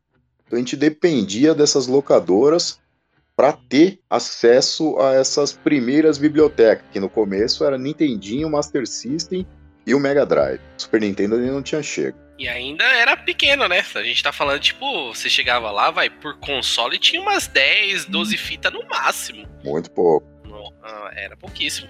Demais. Tanto é que você chegava na locadora lá, por exemplo, era Master, Mega, Super Nintendo. O era bem pequeno. Tipo assim, de Master System, como só a Tectoy dominava, então você tinha poucas fitas lá. Então era um para um. Então se você queria pegar um jogo diferente, por exemplo, aquele jogo só tinha um. Vamos dar um exemplo, vamos dizer assim, um Kensaiden, né? Que era um jogo de Master System de samurai. O pessoal gostava muito. Se não tivesse na loja, só tinha uma fita daquela lá. Se alguém levou, era só segunda-feira ou outro dia da semana que era para devolver. No Mega Drive era mais tranquilo, né? Porque você conseguia as, as fitas é, de importadas e assim por diante, né? Então ficava bem mais tranquilo de ter mais fitas e assim. Eu cheguei a pegar locadora, eles alugavam fita de Atari. No começo das locadoras, eles tinham fitas de Atari para alugar, mas era pouquíssimas fitas. E o pessoal não dava, falar assim, isso aqui não vai virar. Tanto que era locadora de filme e de games ao mesmo tempo. Aí que começou a surgir essas locadoras somente para games, né? Pouco tempo depois chegou o Super Nintendo, né? Aí, meu jovem, aí é Super Nintendo minha vida, minha história, meu amor, né? Aí começa a minha história realmente nas locadoras. Aí eu vivi intensamente essa fase aí. Nessa época aí de, de locadora, realmente. Eu lembro aqui, ó, na minha cidade de jogo, eu acho que teve três locadoras de jogo. Uma delas era uma locadora de filme. A outra era aquele cara do do eletrônicos, ele parou de alugar filme e começou a alugar jogo. Uhum. E começou a arrumar console também. É o, é o faz tudo. É, exatamente. É porque assim, esse cara, tipo, o pai dele já era conhecido na cidade por arrumar eletroeletrônico, entendeu? Uhum. Então ele só pegou embalo. Só Sim. pegou o nome que já tinha, abriu um dele e foi indo nesse, nesse ramo. E aí eu tenho uma curiosidade muito legal. A primeira locadora que eu fui, inclusive conheço até hoje, converso até hoje com o dono da locadora. O Ricardo, ele tem uma loja de informática hoje na cidade, é tipo a, a loja de informática de referência da cidade. Ele, eu fui lá alugar, não conhecia ele, tipo, meu primo que me levou, meu primo mais velho, ele já conhecia o Ricardo, então chegaram lá, começaram a conversar, tudo, ah, eu tenho videogame e tal, e aí tem, ah, tem essas fitas aqui e tudo. E aí depois de muito tempo, quando eu fui ficar um pouco mais velho, eu descobri que aquela, o local que estava que era locadora, era uma casa do meu bisavô, que ele vendeu pro, pro pai do cara da locadora. E o cara da locadora abriu uma locadora lá. E aí eu ia lá e, e realmente era esse leque pequeno, tanto que ele começou a começou a subir a procura, ele limitou. Então, tipo, teve uma época que era dois jogos por pessoa, acabou. Levava os dois jogos, passava dois dias, três dias, dependendo do, do, dia que você pegava. E aí você não podia levar mais jogo, porque literalmente ele não tinha essa história. Não tinha, tipo, duas, três fitas de, de tal jogo. Era uma só que ele tinha pegou lá, literalmente ficava naquela prateleira, né? Você pegou já ficava vazio. Ou ele punha a etiquetinha do alugado. Acho que vocês chegaram a pegar a ecla da, da etiqueta, colocava a etiqueta no, no, cartucho lá, não, que tava no encarte lá, alugado. E aí teve uma boa época que ficou nessa vibe aí. Aí depois começou a melhorar. O cara do eletroeletrônico lá começou a colocar os consoles lá pra alugar. E aí o, o mundo foi se ampliando. Cara, e não era só a gente chegar, né, e fazer a ficha. A gente não podia chegar em qualquer locador e, e fazer a ficha nós mesmos. Tudo criança tinha que convencer a mãe, tinha que conversar, ó oh, mãe, eu não tenho cartucho aqui, eu quero jogar. Aí você tinha que convencer ela a ir lá com você fazer a ficha na locadora. Vocês tinham mais ficha em, várias locadoras ou em uma só, no Dubai? Aqui pra jogo, como só tinha duas e depois virou três, porque o cara abriu dos dois lados um, uma filial. Depois de um tempo ele fechou a do lado que eu morava, a mais próxima de mim. E aí, eu, por ser novo, eu não poderia ir até a outra, que era do outro lado da cidade. Então acabei ficando preso depois só a uma locadora. Ah, nesse tempo aí, a questão de ter, por exemplo, eu tinha uma ficha na, na locadora de filme que alugava jogo. Nessa daí dava. Chega lá, porque sua mãe e seu pai já fez a alocação de filme. Então você ia lá mais garoto. Agora só na de jogo, você tinha que explicar o porquê, se é que você tinha um jogo em casa, o porquê daquele jogo não era o suficiente para você ter. E porquê você precisava alugar outro. Porque a famosa frase, a famosa frase é: Mas você não já tem um jogo? Vou pagar pra você jogar só um, dois, dois dias? Exatamente. Ou então chegava aquela frase, seu pai falava assim, ou sua mãe, você já terminou esse jogo que você tem em casa? Tipo isso. E esquema? Vocês tinham algum esquema para conseguir alugar aquele cartuchinho maroto que nunca tava lá? Olha, eu tinha um esquema, mas isso aí na época que eu estudava em 93, 94. É, tinha um colega nosso que tinha ficha na locadora, num bairro que a gente estudava. E o dono da locadora falava o seguinte: ó, se vocês alugarem umas 7, 8 fitas, vocês pegam agora na segunda, vocês devolvem segunda-feira que vem. Ah, bicho, a gente fazia a festa. Então cada um pegava duas fitas ou uma, e cada um ia para sua casa e ia jogar a semana toda. Então a gente conseguia pegar essas fitas nesse esquema. Então a pessoa ficava sem um Mortal Kombat ou um Killer Instinct por uma semana sem. Semana. e ela desapareceu a fita. Nunca aparecia. Cara, eu não, não fui muito, muito certo das ideias, não. Eu ia de semanas, eu sabia que só ia poder alugar na sexta, né? Que pegava, ficava até segunda. Então eu ia de semana, dava uma olhada lá se tinha algum cartucho que eu gostava. Se eu achasse aquele cartucho, aquele cartucho que eu queria, cara, nem pensar duas vezes. Eu pegava o encarte lá do cartucho, ia lá na seção de filme daqueles filmes de velho e escondia ali. Escondia ali, voltava sexta-feira na maior cara limpa, pegava o meu cartuchinho ali, ó, e só alegria. O, eu já fiz isso com. Teve uma época a locadora, ela tinha muito cartucho, muito jogo em geral. E aí a prateleira não ficava só com um jogo, ficava pilhado aquela, tipo, três jogos parte da prateleira. Uhum. Então você tinha que pegar os jogos e ir passando. Aí você colocava os quatro, ia de quatro em quatro, vendo o que tinha. E aí o que eu fazia? Eu pegava, tipo, do meu console, na época era o Nintendinho, eu pegava do Nintendinho, tipo, ficava no Super Nintendo lá. atrás do último, na, tipo, naquele. Naquela sessão ali que ninguém vai mexer aquele que fica lá do rodapé da, da, da prateleira, assim. Ninguém mexe, colocava lá, chegava lá na sexta-feira, padrão. Ou, aí foi o esquema mais maroto, eu pagava antes. Chegava. Propina. Fulano, cadê aquele jogo lá? Tá alugado, só volta tal dia. Ó, vou deixar pago aqui, reserva pra mim aí. Tal dia eu pego. Ah, chegava lá. Teve uma vez que o, o, moleque ficou meio puto. Porque o moleque chegou, pediu o jogo, falou: tá alugado. Aí eu cheguei. Aí, quem que alugou o jogo? Esse moleque aqui, ó. Tá o seu jogo, tchau.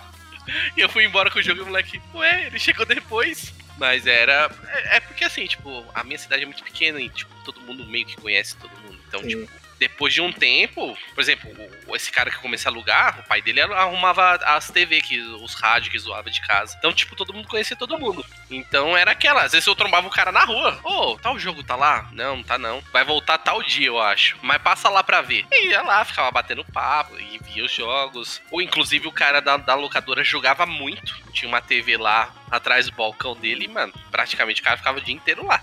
E era só perguntar de algum jogo pra ele que ele sabia. Cara, e o drama que era você pegar um cartucho estilo Donkey Kong, você tinha a obrigação de fechar no final de semana. Porque se você não fechasse no final de semana, os caras iam, sem dó, ia apagar seu save. Se você voltasse de novo, você tava ferrado. Então, era aquela guerra, né? Você Jogo. ia chegando, ia chegando no final de semana, você, pô, se eu não fechar esse jogo aqui, os, os ratos vão apagar meu save, como é que vai ser? Os jogos eh, originais que tinham save e a gente tinha esse problema, né? Que era era armazenado. Você... É, tem uma história Então triste. conte.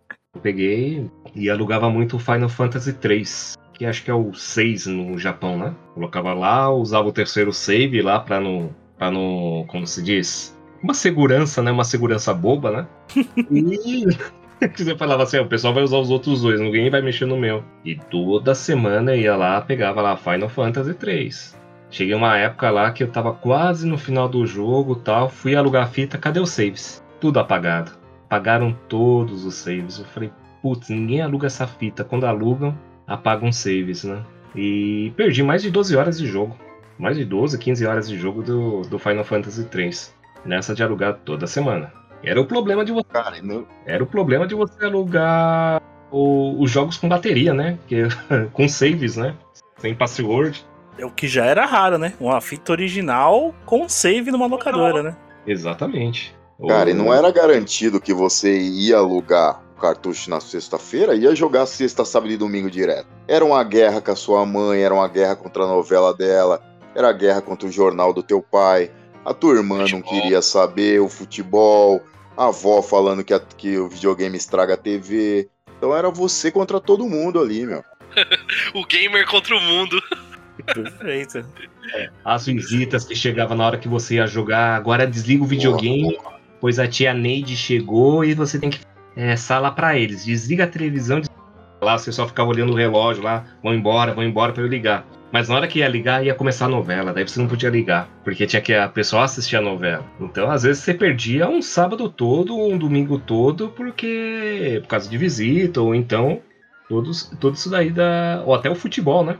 Isso, perfeito. E lembrando que naquela época muito, era muito difícil ter mais de uma TV, né? Que, Sem dúvida. que o ouvinte, o nosso ouvinte mais jovem tá ouvindo aí, ué, por que você não ia jogar na outra TV? Porque só tinha uma, meu querido. Era, TV do quarto. Você não tem uma TV do era quarto. uma pra TV, era uma pra casa toda, meu querido.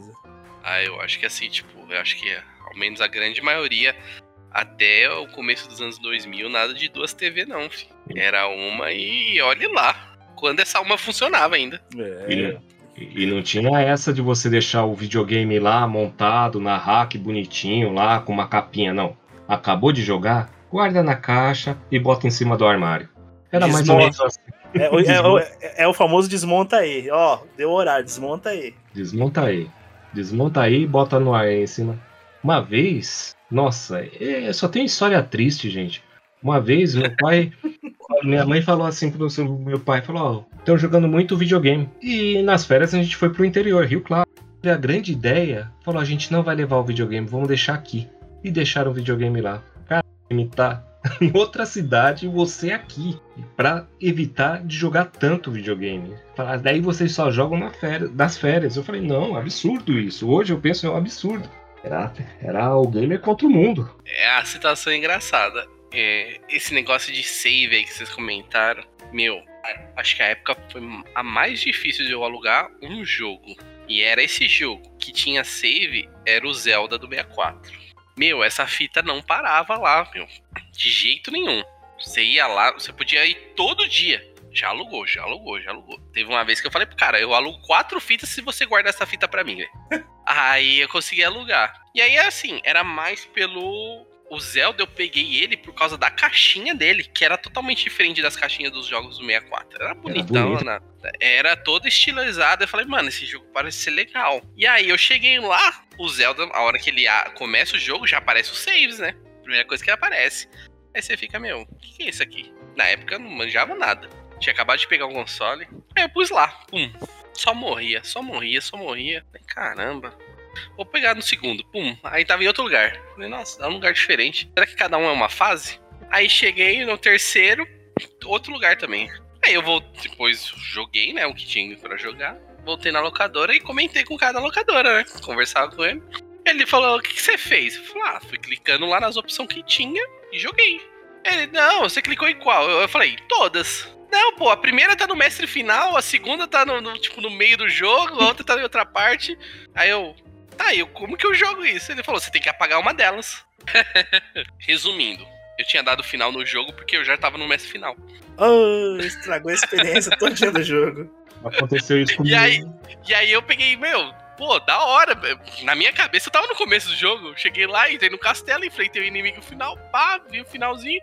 Aí acabou, subiu letrinha, tudo, eu. É. Aí, tanto que eu fui testando os outros e cada um tava num lugar diferente. Aí ele chegou e falou: Não, você tá no final, você tem que apagar. Aí eu falei, nossa, tudo, tipo, acabou o final de semana, eu tinha jogado só aquilo, devolvi a fita, até alugar de novo para começar a jogar de novo, fora a guerra do save, que quando eu cheguei, quando eu aluguei da outra vez, já não os, os três saves que tinha já não tinha mais lá, eram outros. Aí eu apaguei o, normalmente o último de lei, pago o último, e aí eu fiz o meu lá. E comecei, mas meu, até eu dar final nesse jogo, como foi triste, meu. Porque eu apagaram, acho que meu save umas três vezes. E aí o que, que eu fazia? Jogava no save de alguém. Qual que era? Tava mais próximo da tela que eu tava. Ó, esse daqui tá perto. Eu só precisava fazer isso. Pá, continuava daquele. Se lasque. Chegava assim, vou estragar o save, o save de quem essa semana, né? tipo isso. Vou continuar o save de quem, né? Aí o cara chega. Caralho, jogaram no meu save, velho. tá quase no final. É, Foda-se, era assim, até dar final. Aproveita. Aí já sabia o final. Aproveitando essa brecha que vocês levantaram de, de não conseguir alugar games, é, o game específico, deixa eu perguntar para cada um aqui, qual foram os jogos, ou o jogo, não sei, que vocês descobriram por falta de opção? Um jogo legal, um jogo bom que vocês descobriram assim, ah, não tem o que eu quero, vou levar esse aqui, não sei não, hein? Mas chegou, daí você chegou lá na sua casa e descobriu que era um puta jogo legal. É o meu jogo favorito. Só esse, nada mais. Estava lá ele, na prateleira. Lembro até hoje.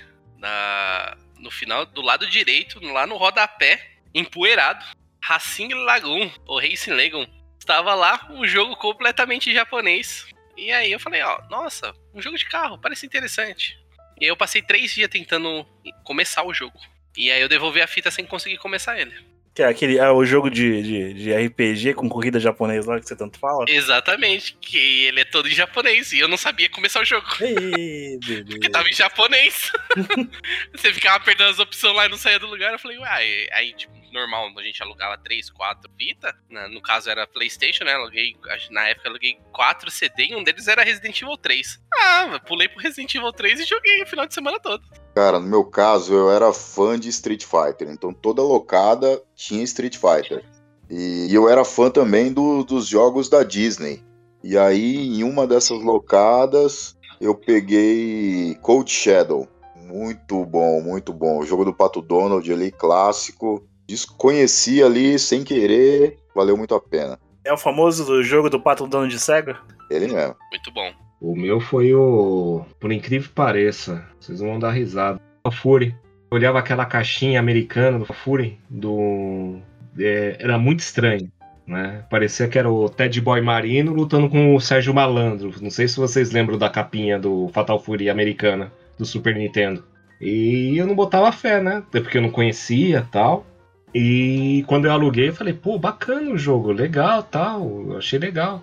Porque a capinha do, dos jogos do Super Nintendo era totalmente estranhas, né? As hum. americanas. Era totalmente nada a ver. Só, só, como... só, só perdiam pra do Atari, né? Nossa, eu lembro. Tem uma capa que parece que é. Parece que é briga de rapper. Chama Rival Turf. Se você olhar a capinha desse Rival Turf, você olha assim, meu, o que, que tem a ver desses dois carinhas no jogo? Não tem nada a ver. E era um jogo tipo Final Fight, né?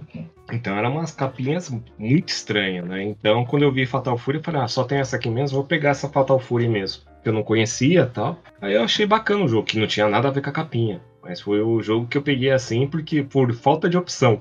por falta de opção no, no Super Nintendo. Acho que no meu caso, ele não é tão. Eu já, já vou dando um passo para trás para poder explicar o, o fato do, do, do, jogo desconhecido. Que eu, eu sempre tive um videogame para uma geração para trás. Então, no tempo do, quando eu tava com o Super Nintendo, que era o tempo da época, eu já tava bombando o, Super, o Play 1. Então, na locadora, sempre quando eu fui, tinha os jogos que eu queria. A não ser, logicamente, como o Caio mencionou aí, no, num sábado à noite. Dificilmente eu tinha alguma fita que sobrasse lá ainda. Mas sempre quando eu ia, aí já, já dando um gancho também pro, pro nosso próximo debate aí, próxima nossa questão, é, eu, eu sempre alugava o 6 e 1 que tinha lá na locadora. Ou seja, se eu, já que eu vou alugar uma fita, eu vou alugar logo o 6 e 1, né? Ó, gênio. Aí eu sempre pegava essa 6 e 1 e um jogo que eu descobri ali perdido no meio do, do 6 e 1 foi o. É, é um, um, jogo de. Entre aspas, é um Tetris, é o Puzzle Bubble. Que é aquele jogo de você ficar jogando as bolinhas para poder fazer a fleirinha. Uhum. Então é um jogo que eu não conhecia até então, mas é um, é um jogo bonito, um jogo fantástico. Dentro do 6 em 1 ele encaixa perfeitamente. Então é um, um jogo que eu descobri. Aí, virei, aí comecei a jogar todos os jogos da franquia do Puzzle Bubble, já tem no celular. Tem, Aí vira, vira aquela festa. Hoje é comum esse modo no celular. Isso, aí vem, acabou hoje, hoje é um jogo de celular, mas na época era um jogo legal, pra, dentro do 6 em 1, ó, sensacional. Era tipo aquele estilo Super Peng, né? Lembra do Super Peng? Isso, perfeito. E aí os dois, dois dragãozinhos jogo com a roda ali jogando bola pra cima, tipo, uma vez que você enjoasse de um jogo, pegar uma partidinha de um versus ali pra jogar com, com alguém era, era legal. Então Puzzle Bubble é o meu joguinho desconhecido até então, que eu, que eu aluguei mais vezes ali. E também, aproveitando esse gancho então, já vou, vou levantar tá, em cima desse que eu já acabei de falar, que a fita que eu mais aluguei foi o 6 e 1 do, do Super Nintendo.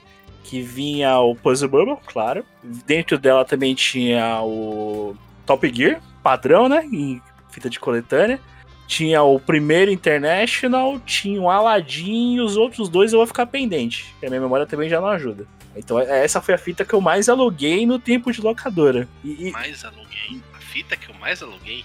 Hum, agora você foi lá no. Vamos ver, vamos ver. Ele mexeu o baú das poeiras. Eu acho que, que foi por questão de terminar o jogo, mas eu acho que a fita que, no caso, era o CD que eu mais aluguei, foi o Resident 1, que possivelmente era adaptado pro Saturno porque como a gente tinha um prazo de entrega, né? Uhum. E querendo ou não, Resident 1 era, na época era um jogo difícil e longo eu demorei tanto, eu acho que na época já não é como era Saturno, era difícil. Sempre no Saturno eu pegava o que eu queria, porque sempre tinha. Hum. Era difícil. Eu, eu, acho que o cada locador falou que tinha três pessoas só que alugava do Saturno. É difícil alguém ter um Saturno na época. É, então. E aí eu pegava ele e eu dei final. Eu acho que aluguei o, o Resident 1 por um mês e meio. Tipo, todo final de semana eu pegava do, por um mês e meio. Uhum. Tanto que Pra dar a final, eu tive que pedir ajuda do cara da locadora. É, eu... Pra passar a tela dos quadros. Ah, eu, eu com esse jogo em casa, eu demorei um ano pra zerar na época. eu, eu tive que pedir a ajuda do cara dos quadros, porque ele tinha lá. Ele tinha a, a revista, né? Uhum. Aí ele, não, você faz assim, aí ele pegou um papelzinho lá, os, os tickets lá, o aviso do, dos, dos negocinhos que ele tinha. Aí ele falou: é esse, esse, esse, esse, assim, assim, assado. E aí eu ia lá e fazia. Tanto que eu, eu, dei final a primeira vez no Resident Evil, provavelmente tinha uns 8, 9 anos, com a ajuda do, do cada locador. Um abraço pro Marcelo. Ele nunca vai ouvir isso, mas é isso. Marcelo, Marcelo é nome de, é nome de dono de locador, é, hein? Dono de locador, é, padrão. É padrão, é isso que eu ia falar agora. É, vai entrar, vai entrar no, no, próximo, na próxima levantada que eu vou dar aí, mas fala aí, Caio. A fita que você mais alugou. Ou o jogo que você mais tem alugado? Opa, outro jogo que tem mais alugado? Então, o jogo que eu tenho mais alugado foi o. Nossa. É que são tantos que no Super Nintendo, o jogo mais alugado que eu jogava era o Final Fantasy, né? Eu gostava foi, muito. Foi o próprio Final Fantasy, então? Foi o próprio Final Fantasy, porque eu achava demais a história. Eu gostava muito da história deles, né? Da história, a parte do teatro, que eu achava sensacional do, do Final Fantasy, da peça da Maria e tal.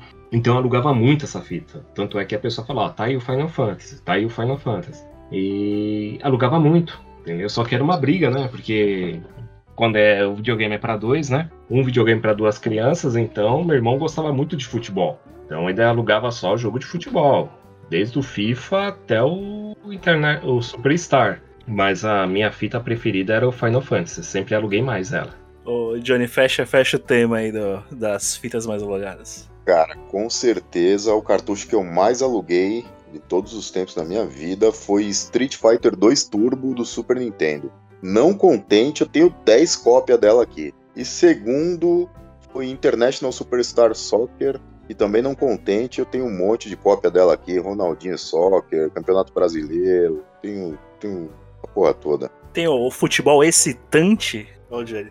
Futebol excitante? É, que é, Não, que é o. tenho, é eu a tenho um versão. campeonato peruano. Tem um campeonato peruano, tem um campeonato argentino. Mas os melhores eram o campeonato brasileiro, né?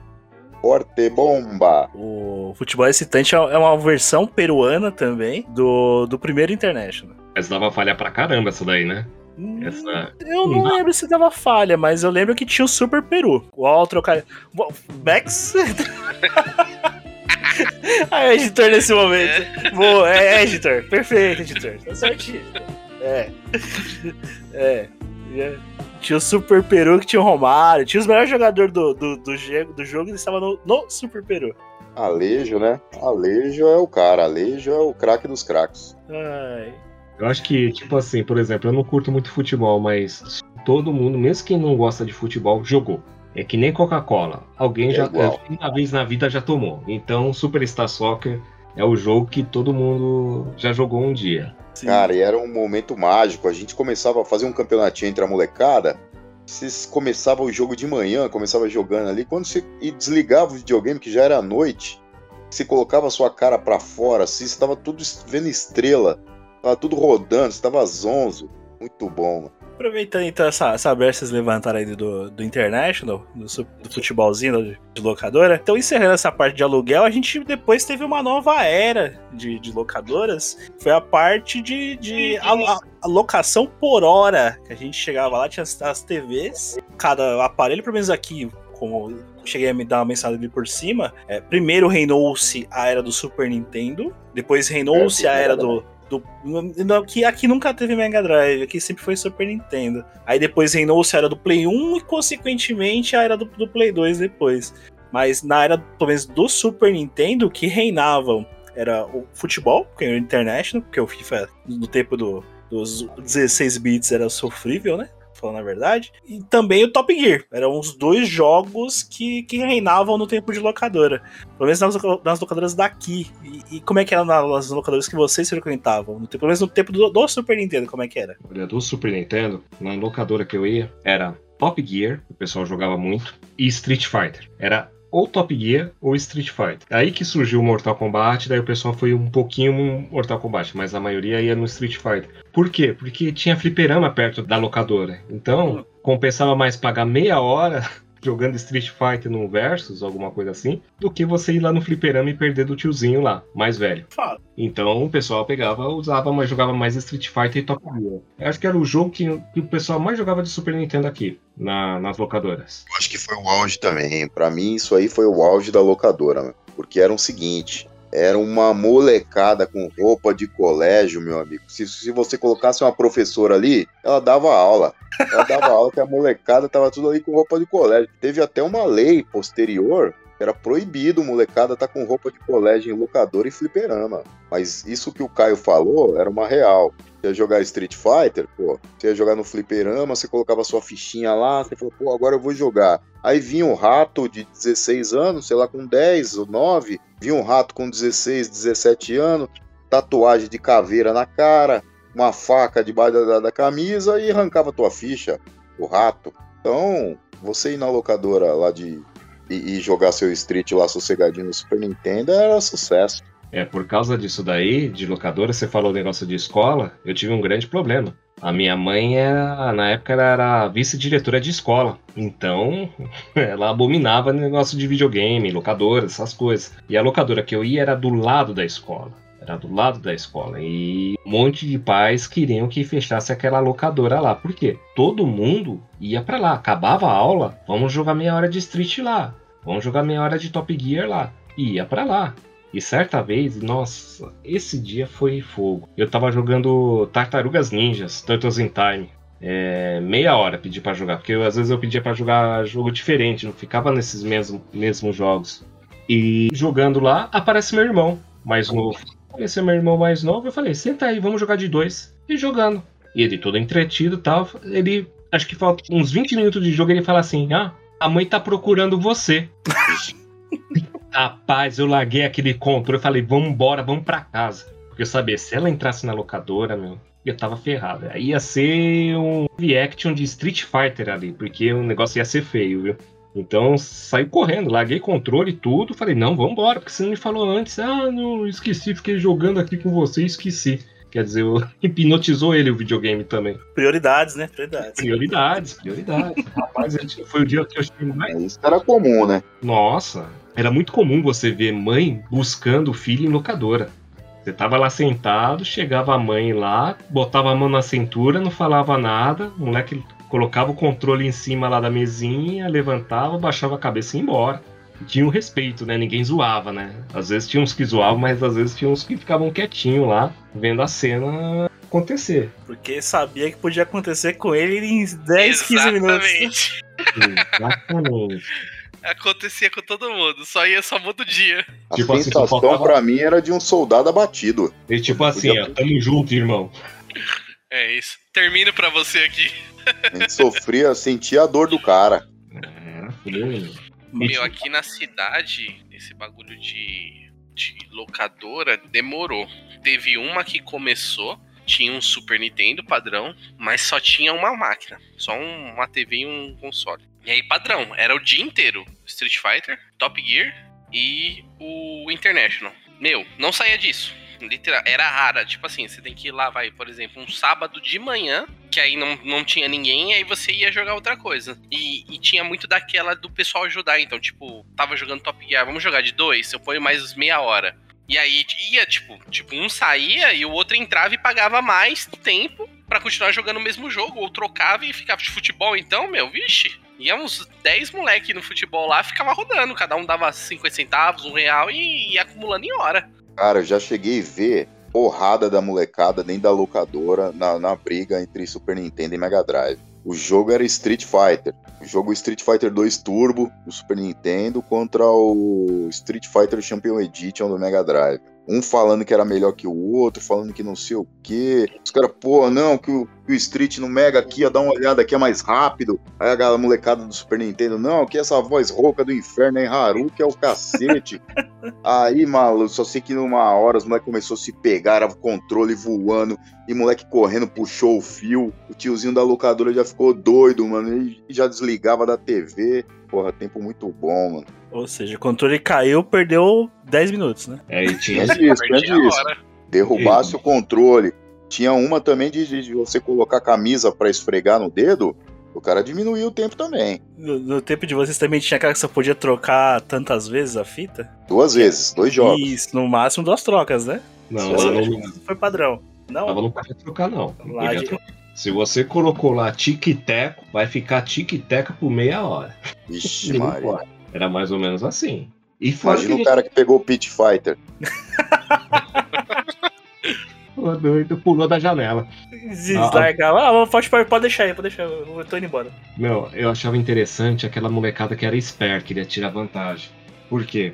A pessoa chegava lá, era aquelas TV de. A gente visualiza, né? Os anos 90, aquela TV de Ah, sim. a TV de tubo, chegava a pessoa com aquele controle, programava lá 30 minutos até na, Timer da TV. no YouTube da TV e saía. Ia lá pra bancada lá atender outros clientes. O que, que a pessoa fazia? Desligava a TV e ligava de novo. Quer dizer, o Rapidinho. timer zerava.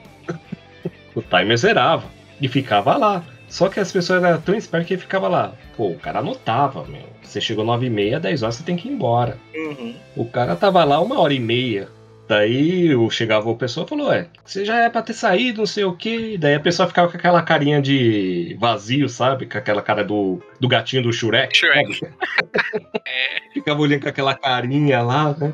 Aí o que, que esse- essa pessoa fez? Ele fez duas coisas nessa locadora. Primeiro, ele colocava os, os consoles de videogame, ele tinha em torno de oito consoles de Nintendo lá. Ele colocou dentro de uma caixa com, cade- com trava, com chave, para a pessoa não tirar a fita ou tirar o controle, Sim. né?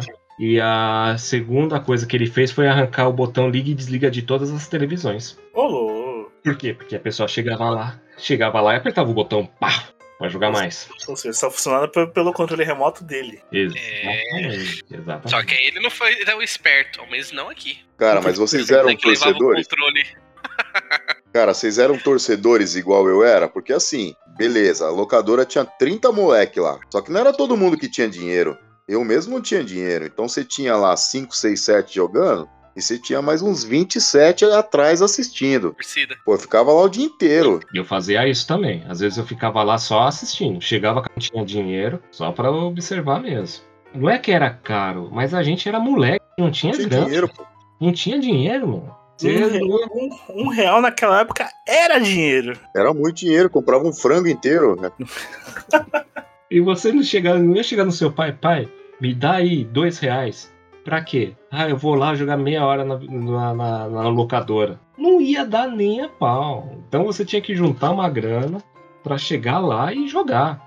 E era difícil. E ainda você tinha que ver se tinha espaço, tempo pra você jogar, né? Porque você olhava, o cara olhava lá o catálogo dele lá, a fichinha dele, e falava, ó, tem cinco pessoas ainda na sua frente. Pô, cinco pessoas na sua frente, 30 minutos. Pô, dá um tempinho aí, não dá nem pra você jogar. Então você tinha que chegar cedo na locadora às vezes. E ele colocou. Locador era mal visto, né? Era mal Era visto muito pelos adultos, era antro de marginal. Sim. Esses vagabundos. Teve baixo assinado pra fechar a locadora do cara. De Muito, tanto que muito. fez sucesso. Esses vagabundos jogando videogame aí sem fazer nada. Na paz, jogando videogame não pode. E o filho da, o filho da Neide entrou nesse, mini- nesse mundo, não saiu mais. Repetiu a oitava série, a sétima, só porque ficava jogando videogame. Era mais ou menos assim as coisas, né? As lendas urbanas que hoje são lendas de WhatsApp, né? Exatamente. As tias de WhatsApp hoje têm outras ferramentas. É, as, têm o tia, WhatsApp. as tia hoje tem WhatsApp como ferramenta. né? Exatamente. Você para pra ver, meu, tinha moleque que ficava com a mochila lá, que você não viu ele na escola, não, você só viu ele ali, mano. É verdade. O cara isso. dormia. O, o- o famoso perder o horário, né? Era, Eu me atrasei um pouco, vou, vou lá na locadora. Era- E fora que tinha os palpiteiros também, né? Você tava lá, você, você pegava, colocava sua meia hora, ele sentava, pegava aquela cadeira de marfinite, sentava do seu lado e ia falando todas as lendas urbanas pra você, né? Porra, Você pronto. Você só queria jogar. Mas ele fala, não, tem fulano que o, o primo do meu amigo falou que dá pra fazer assim, assim, assado, né? Por que você não faz isso? E- Por que que você não faz aquilo? Era É. complicado, era, era incrível. É, é a evolução do cara do fliperama, do deixa eu pegar uma aí, não é? Exatamente, exatamente.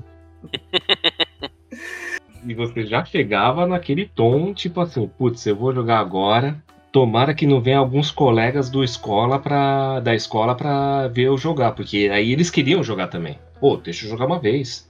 Ou e assim por diante. Então você tinha que ir no horário que não batia muito com a escola. Pra o pessoal também não ir querer, além de serrar sua coxinha na hora do lanche, alguma coisa assim do gênero, serrar você jogando também. Ótimo. Então vamos fechar aqui. Já vamos pra a nova versão da pergunta do, do mais. A gente poder fechar esse cast aqui então de hoje. Qual foi o jogo que vocês mais gastaram dinheiro nessa locação? Ai, ai. Aí, aí eu, já, eu já vou abrir, já vou abrir então, posso fa- facilitar pra vocês. Wing Eleven. Não tem como, não tem como. O meu, meu vício começou aí. Ó, carimbei meu Wing Eleven do, do, do episódio de games, né? Padrão. É, falou de futebol, ó. Ó. Parabéns. Check. Falei, falei, falei do Wing Eleven no episódio de games, check. Padrãozão, Wing Eleven Pass, é o jogo que eu mais joguei gastando um dinheirinho ali. É o tempo bom que não volta mais. Eu- eu- aproveitando enquanto vocês estão pensando, eu vou, eu vou contar uma historinha rápida aqui pra vocês. Era a locadora do Boy, o cara que é conhecido como Boy. Voltando, é, é mais ou menos que nem a história do, do que o Mac contou, o do Max contou ali atrás. Naquele tempo, é como o, o próprio Caio mencionou aí, tipo, se, às vezes demorava umas duas, três horas pra você conseguir jogar. E aí, como a gente era frequentadora, eu e o Felipe, esteja onde estiver, esteja bem, a gente frequentava muito a locadora do, do Boy. Então a gente tinha uma afinidade com a locadora. A gente, e chegou a passar o telefone pra gente e falava assim: ó, quando vocês forem vir, vocês me liguem, eu reservo uma hora pra vocês. Então, o nível que a gente chegou de afinidade com o dono. Aí um dia a gente ligou lá, ô, ô boy, reserva umas três horas pra nós aí. Hoje nós vai quebrar. Vamos jogar até, até os talos. Ô, mano, pode vir aí, não sei o quê. A gente tava chegando na, loca... na, na locadora de games, a gente ouve o boy falando que, tipo, era uma loja que o som ecoava, né? E o, o boy tinha uma voz grossa, voz voz alta, boy, é a referência aí. Aí a gente ouviu, ô, essa TV aí tá alugada já, hein? Os caras tão chegando aí. Aí parecia a cena de. Sabe qual é cena de filme? Os dois caras chegando assim, um bagulho lento, assim. Ih, Todo mundo olhando pra trás, vocês ih, entrando. ó os caras aí, ó. Isso, perfeito. Parece só faltou cena de filme, os caras, a gente andando em câmera lenta, assim. Ih, ó os caras chegou aí, ó. e aí, boy? Aquela TV ali é nossa? Beleza, valeu, hein? Muito engraçado, foi muito engraçado, muito engraçado mesmo. Mas, mas é eu já contei minha historinha aí, senhores. Vai, sem enrolação. Qual foi o, o jogo que fez vocês mais gastarem dinheiro em locação de horário? E de jogar assim foi Tekken. Ô, louco. Tekken 3? Play 1? Tekken, não, meu. Logo que saiu Tekken, o primeiro Tekken. Ô, louco. Ou o primeiro Tekken. Era Tekken e Toshiden. Esses dois. Toshiden. Toshiden. Não sei se você lembra do Toshiden. Joguinho que tem o, o sabrinho de luz, não é? Isso, que tinha os especiais, tudo. E esse foi um dos jogos que a gente mais jogava lá. Porque ele tinha uma sala fechada, toda pintada de preto, a, a sala, assim, tipo um gabinete. E ele deixava uma TV grande, com som estéreo, pra jogar PlayStation, né? E nessa mesma locadora que o pessoal quis fazer abaixo assinado. E aí que aconteceu? A gente chegava lá e, meu, ficava disputando direto o Tekken. De dar combo assim, longos, tudo, tipo meia hora, uma hora, uma hora e meia, jogando Tekken. Cara, vou te falar, na época eu já tinha o Super Nintendo. Então, eu gostava de pegar o cartucho pra jogar em casa. Agora, pra jogar ali, eu dava preferência pra um videogame que pra mim era mágico ali. Quando eu vi a primeira vez, o negócio foi louco. Eu, o jogo que eu mais joguei ali de locação na hora foi The King of Fighters 94 no Neo Geo AES. Cara, joguei muito aquilo ali, foram horas. Eu lembro quando eu vi a primeira vez, eu falei, não é possível, é o fliperama aqui. É o fliperama sem os trombadinha. Então é aqui que eu vou. É o fliperama sem o deixa eu pegar uma aí. Muito bom, muito bom essa época. E, e, e você, e tu, Max? Então, o meu é meio difícil. São vários, né? Puta. Ô, eu dei final no Resident Evil 5 na, na alugando hora. Ô, louco. Eu eu tinha, eu comprei um jogo pra jogar na locadora. Eu levava o meu jogo pra locadora porque eu não tinha um console. Hum, entendeu. Mas eu acho que o jogo que eu mais joguei, porque ia eu, meu irmão e um amigo meu, ou às vezes até quatro, foi Dragon Ball no Play 2. O O Budokai? Dokai Tenkaichi alguma coisa. Era um dos melhores, né? É, então, e aí, meu, o pau comia, o, o Marcelo ficava com o olho torto, porque era quatro moleques jogando três horas de jogo de luta, que você tem que arregaçar o analógico na hora do Kamehameha. e aí o maluco já ficava com o olho torto, assim, caralho, meus controles indo pro saco. Ah, vai mesmo na lógica do pulinho.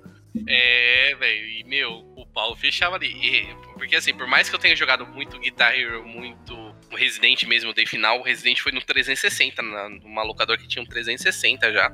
Fatzão da, da, da época que o Xbox 360 tinha memory card, fi. Nossa. O- eu joguei, eu dei final lá. O cara era da época do aquecimento. O cara fez uma adaptação. O cara desmontou três fontes de PC. E porque como que ficava? Esse Xbox ele ficava tipo numa mesinha, tipo uma cômoda, pequenininha, um criado mudo. E o Xbox ficava dentro da gaveta.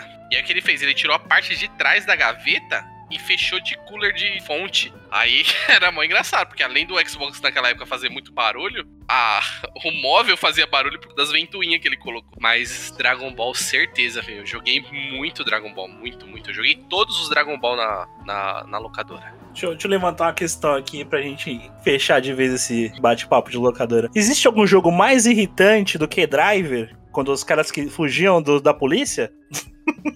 GTA San Andreas do maluco que não pegava a bicicleta. Porra, já viu? Você vai ver aqui o cara começa GTA. San Andreas padrão, né? Tem a bikezinha, né? O cara sai andando. Fala, mano, a bike, respeita o jogo, velho. O jogo tá mandando você pegar a bike, pega a bike, velho. De lei, toda a máquina da Lan House, ao menos um era GTA. Da época do, do Play 2. Ah, não, do, do Play 2, sim, mas eu falo do caso do Driver porque o, o- o som propagava, propagava na, na Lan House toda. O cara fugindo da. O cara pagava só pra fugir da polícia. E ficava aquele, aquela sirene tocando. os caras tinham que zerar o volume da TV de tão chato que era.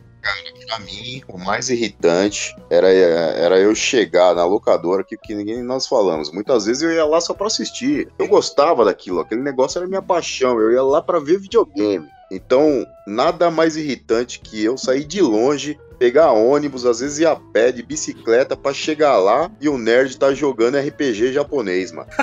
Ah, Porra, não. Caio. Ô demônio! Mano, eu, eu lembrava, eu falei, Porra, pô, Caio. eu saí do outro lado da cidade, eu vim até aqui, eu tô suado pra ver essa peste de óculos, fundo de garrafa, jogar o, o RPG japonês, mano. Tá de Não, sacanagem. eu jogava RPG japonês e ele só fica apertando o botão A, né? Padrão, né? Aí fica barulhinho lá e ele apertando, não, não, não entendendo nada daquilo lá. As escritas. Aí aparece a opção, você não sabe qual. Aí você põe na segunda, volta tudo. Padrão. É, mas é, o que me irritava é quando eu chegava na locadora lá, como tinha oito Super Nintendos, oito Street Fighter sendo jogado. Então, você parecia um efeito assim que sua mente. Imagina a Jean Grey ouvindo todas as músicas, temas do Street Fighter na mente. Então você ouvia da Chun-Li, do Ryu, do Bison, ouvia de todo mundo ao mesmo tempo. Então aquilo entrava no ouvido de uma certa maneira que você fala, meu, o que que tá acontecendo aqui? Então, um lado era Hadouken, do outro lado era Shoryuken, e as musiquinhas tocando. E o volume era o mesmo para todos, então ficava lá no 15. Então, você imagina como que era a barulheira, né? O barulho de, de música lá do, do Street Fighter. Então me irritava muito aquilo lá. E eu torcia, e eu torcia para alguém, como fala, jogar um jogo diferente. Mas era só Street Fighter Top Gear, né? Mas não era não era 8 de 1, né? Era um 8 com 2, pelo menos. Isso também irritava, né? Exatamente, era só no verso. E na locadora, tipo, vai 4 Super Nintendo, os caras jogando os mesmos jogos, só que de 1, sendo que o jogo podia jogar de 2. O que me irritava muito é chegar na locadora e as quatro ou cinco PS2 que tem lá jogando PES. E aí o cara não tinha PES pra todos os consoles. E aí o que, que o nego fazia? Não, se você não tem o 9, põe o 8, põe o 7. E ia abaixando. Aí, tipo, da, a primeira TV era o mais recente e ia abaixando os PES. Só faltava do, do esporte espetacular lá, né? Pá, pá, pá, pá, É. pá, pá. Né? Nessa, aí, tipo, nessa aí eu cheguei a jogar o PS5, hein? aí, ó. Na, fa- Exatamente, porque já, os outros estavam na, alugados. falta do, na falta do PS7, eu cheguei a jogar o PS5, hein? Não, O PS5 não, que naquela época era o Win Eleven. Win Eleven 5. Jogava, jogava cantando o funk do Bomba Pet atualizado. Não, Fábio, não, Bomba Pet, não.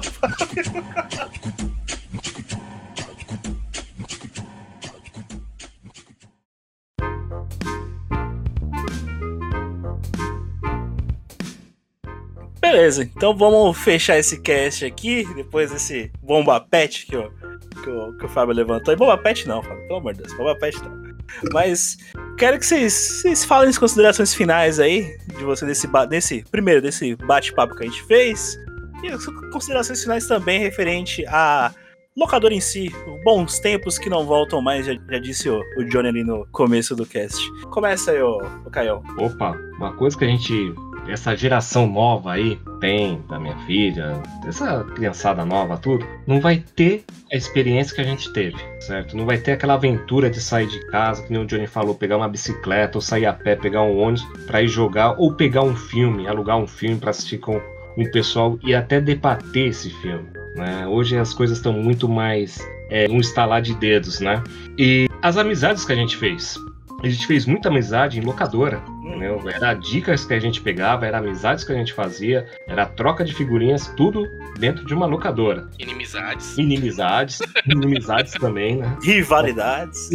Rivalidades, inim- inimizades, tudo, mas mais amizades mesmo. Ou então até levar um caderno, porque a gente não tinha dinheiro para comprar revista, para anotar as dicas das revistas velhas que tinha lá. Né? Então, era um tempo que a gente tinha que se virar, né? Então, foi um tempo muito bacana, sabe? Que não volta mais. Não volta mais. Acho que essa nova geração tá perdendo muita coisa.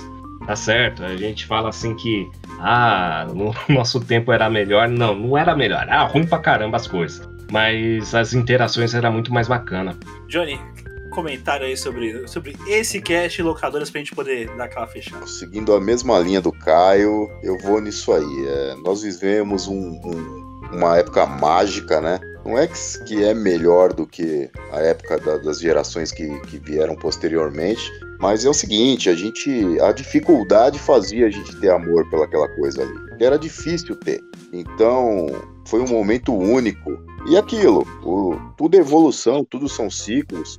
E hoje a gente pode ter a nossa locadora em casa, né? Essa é a vantagem. Eu tenho aqui todos os jogos que eu queria ter e que eu tenho saudade lá atrás, eu tenho hoje. Tenho aqui. Não é mais a mesma coisa. De vez em quando a gente reúne uns amigos para jogar, comer uma pizza, mas é, é aquilo. É deixar viva a lembrança de uma época aí que foi realmente mágica pra gente aí. Max, fecha aí locadoras. Essa questão de locadora, tipo, é muito do que já comentaram. O suor e o sacrifício que a gente teve como criança, a gente não tinha ainda, não trabalhava. Ah, por mais que a gente às vezes fazia alguma coisa para ganhar um trocado, a gente driblava vários meios para conseguir aquela moedinha, ou para pagar uma meia hora, ou para alugar o jogo que queria no final de semana, ou às vezes dependia diretamente dos pais, tipo, ó, o pai só posso alugar no pagamento. E aí às vezes já cheguei a ficar tipo um mês com o console desligado porque não tinha, tinha como alugar jogo, não era mês difícil e ficava desligado. Então, tipo, essa coisa do sacrifício que a gente acaba dando um tom de nostalgia gostoso pra gente, que era difícil, o quanto foi suado pra gente conseguir aquilo e ter aquilo. Então, vem muito dessa experiência que, claro, provavelmente os jovens não vão ter. Porém, fica a pergunta agora, a pergunta crime. Por causa da, da nossa inflação, das coisas como estão desenrolando. Vocês acham que não é possível ainda voltar uma, ao menos para jogos, uma locadora? Levando o custo de console, levando o custo de jogo? Olha, eu acho que de um ponto às vezes caminha para isso, viu? Porque do jeito que tá as coisas, os valores, os preços, até de coisa, vamos dizer assim, itens retrô, que eu vejo que o pessoal tá colocando um preço exorbitante em coisas que é pra gente colecionar, porque eles viram um nicho nisso daí. Eu acho que se tivesse uma locadora hoje, vamos supor, de Nintendo, das novas gerações, eu acho que ela ia, ia, ia se dar bem, entendeu? Seria o interessante, o bacana disso, se surgisse, seria os pais mostrando para os filhos como funcionaria, né? É, a experiência de pai para filho, na verdade, ia ser, né? Ia ser uma coisa muito bacana, né? Mas com o negócio de streaming, tudo até de jogos de streaming, também torna difícil também, né? Tem esse fator. Cara, eu acho que é o seguinte, é, a falta do produto faz a oportunidade. Por que eu digo isso? Eu reparei esses tempos atrás no shopping. O que, que eu vi alugando lá? É, aquele jogo de, de Play, PlayStation 5 de realidade virtual que você põe um óculos lá, esqueci o nome da VR. Isso. E cara, alugando vários VR lá pra molecadinha ter essa experiência. Por quê? Não é todo mundo que tem aquilo em casa. Então eu acredito sim, se mais dois, três anos a gente ficar preso numa recessão grave aí, é, e o cara for lá e colocar uns PS5 pra alugar, eu vai voltar. Eu acho que volta. Eu, eu penso já na, na contramão da, da galera aí. Penso que, que não, porque não é só o, o custo do consumidor final, também é o custo do, do empresário. E eu acho que o empresário, o custo do empresário seria tão grande que ele talvez não quisesse fazer, ou se fizesse, no, no final não valeria a pena. Puxando já pro outro lado aí, pra não expandir muito, os fliperamas que hoje não existem mais. Sendo que teria público os fliperamas. Se fosse algum valor acessível, os fliperamas teriam acesso. Mas eu conversando com, com pessoas que já tiveram fliperamas antigamente, não vale mais a pena. Eu, eu ainda levo para esse conceito. A locadora existiu num tempo que financeiramente valia a pena. Mesmo com a recessão aí estando pegando o país, não vale mais a pena para nenhum lado, porque o empresário teria um custo alto e ele teria que repassar esse custo alto também para o consumidor final, ou seja, para a gente tentar alugar alguma coisa. Então, no final, acho que não, não acabaria valendo a pena para ninguém. Então, na minha opinião, não volta, infelizmente, porque foi um tempo que um tempo bom. É, eu, a minha conclusão disso, por que, eu fiz essa pergunta, primeiramente? Porque esses dias eu tava aqui no PS4 e eu vi um jogo em lançamento, pré-venda, não lembro o jogo direito, mas ele tava em quase uns 420 pau. E eu lembro até hoje isso porque foi a primeira nota de console que eu tive, que foi a do meu PS1, o Slim. Eu paguei 420 reais em 2098, 99, por aí, não lembro direito. 2001, talvez. E eu ainda tive que dar meu 64 um controle e um jogo. Então, tipo, eu vejo hoje, tipo, o custo, tipo, meu, foi o quanto eu paguei num console e hoje eu só tô pagando num jogo. Por mais que tenha tecnologia, evolução e tudo mais. Eu conheci um cara que ele pensou em abrir uma locadora quando saiu o Play 4. E o problema realmente era esse. Ele falou: o problema na verdade, não era o custo o problema. O problema que ele falou pra mim é a fidelidade do cliente. Que ele falou: se eu tenho alguém que paga e eu tenho certeza que ele vai me pagar todo mês, que ele vai alugar, que ele vai ter aquela consequência, eu, eu consigo ficar ampliando o mercado. Então é aquela, vai, tem 10 caras alugando jogo lá.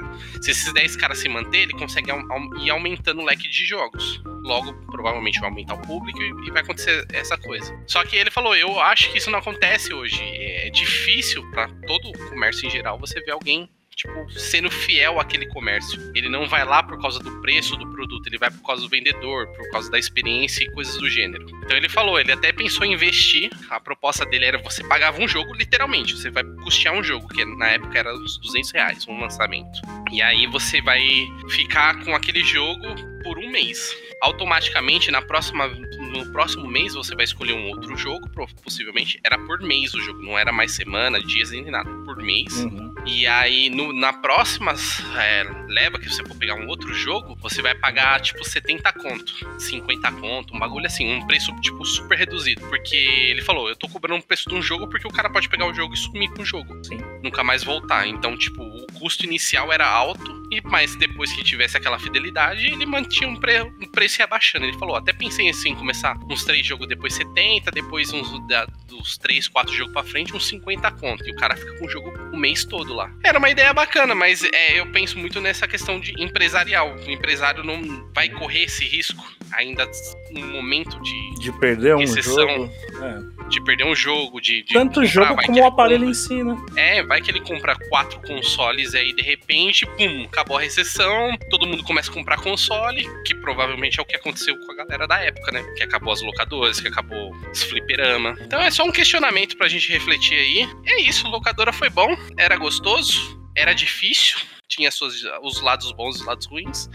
E hoje é só nostalgia. Ouvinte, quiser comentar, co- quiser não, você também deve comentar, você que é trintão, quarentão, que nem a gente aí, batendo na porta, ou você mais novo, também chegou a pegar locadoras, tempo de Play 1, tempo de Play 2, faz como, Max? Opa, nossas redes sociais lá, Instagram Facebook, podcast paralelo. Twitter, P Paralelo, e também tem o e-mail que jovens não gostam de usar, que é Max. É podcastparalelo.gmail.com. É isso aí, jovem. Use e-mail, e-mail ainda funciona hoje em dia. Então, vamos fechar esse cast aqui agora, gra- agradecendo a presença de cada um, né, Max? Presença i- ilustre hoje, duas pessoas. Ilustres. Ilustres, perfeito. Temos o Johnny, que é o nosso ouvinte aí, participando aqui dessa bancada hoje. Johnny, muito obrigadão pela participação. Prazer ter sempre um ouvinte aqui do podcast Paralelo na bancada. Que ouvinte quiser conversar com você, quiser trocar ideia, quiser de- deixar sua rede social aí, deixa, Johnny, fica à vontade. Muito obrigado pela presença aqui no ajudando a gente a falar sobre locadora nesse episódio. Cara, desde já agradeço, agradeço mesmo a, a oportunidade aí. Eu sou um amante da, da plataforma, eu gosto muito de, de podcast e sou um apaixonado por games aí. E, meu, curti muito, curti muito estar aqui. Se alguém quiser, tiver interesse em, em- em me procurar, me acha lá no, no Instagram, Fábio Johnny, e o e-mail fabio.johnny.live.com, live.com. Pode mandar sugestão de games aí, games de nave. Tô procurando games de nave, galera. Valeu. E, e tão importante quanto, né, Max? A participação também de um parceiro. Exatamente. Um ilustre parceiro ali do Área 78, site ali com vários conteúdos da, dos 30 a mais. Senhor Caio. Opa, obrigado, cara. Obrigado pela oportunidade aí de vocês deixarem a gente conversar, compartilhar essas ideias aí da nostalgia aí. Foi muito bacana do, de participar. É uma experiência única isso daí da locadora, que vai ficar sempre em nossos corações, né? É, quem quiser me acompanhar, o Instagram é área78br. Também estou no Facebook, né? Que é o Área 78 underline BR. E tenho o site www.area78.com.br. Lembrando que você pode acessar, achar também o Hora 78 em suas redes sociais pelo link na nossa bio, tanto no Facebook, tanto no Twitter, como no Instagram. Tem lá o, o linkzinho, o Linktree, que hospeda todos os nossos parceiros, tanto o Caião do Hora 78, como o Game Sutra e também o The Ruivo, lá da- do canal do YouTube, o Ruivão. É, Max, E aí? O que você achou desse, desse cast nostálgico que sempre toca o nosso coraçãozinho? Meu, é uma época que, tipo, é um, todo mundo teve uma experiência e é uma experiência diferente, né? É legal é, essa coisa de compartilhar, porque teve gente que teve mais acesso, teve gente que tem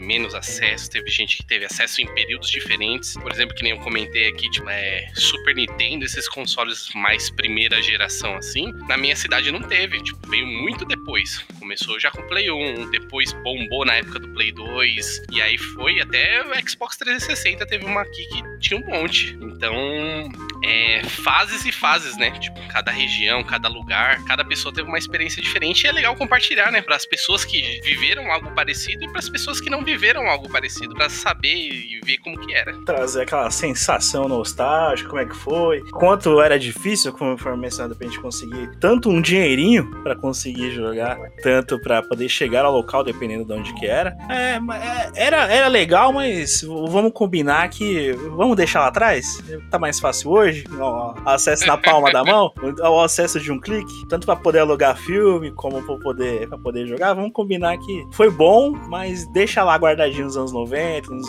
finalzinho, comecinho dos anos 2000, porque hoje tá bem melhor. Até porque a gente não tem tempo pra ir pra lá, né? E hoje também dá uma pre- puta preguiça de, de sair de casa, né? Convenhamos. É isso. É isso, ouvinte. Então, muito obrigado pela, por ter nos ouvido hoje. Mais uma vez, muito obrigado ao Caião, muito obrigado ao Johnny. Max, muito obrigado. Muito obrigado também você, ouvinte. Até o próximo play.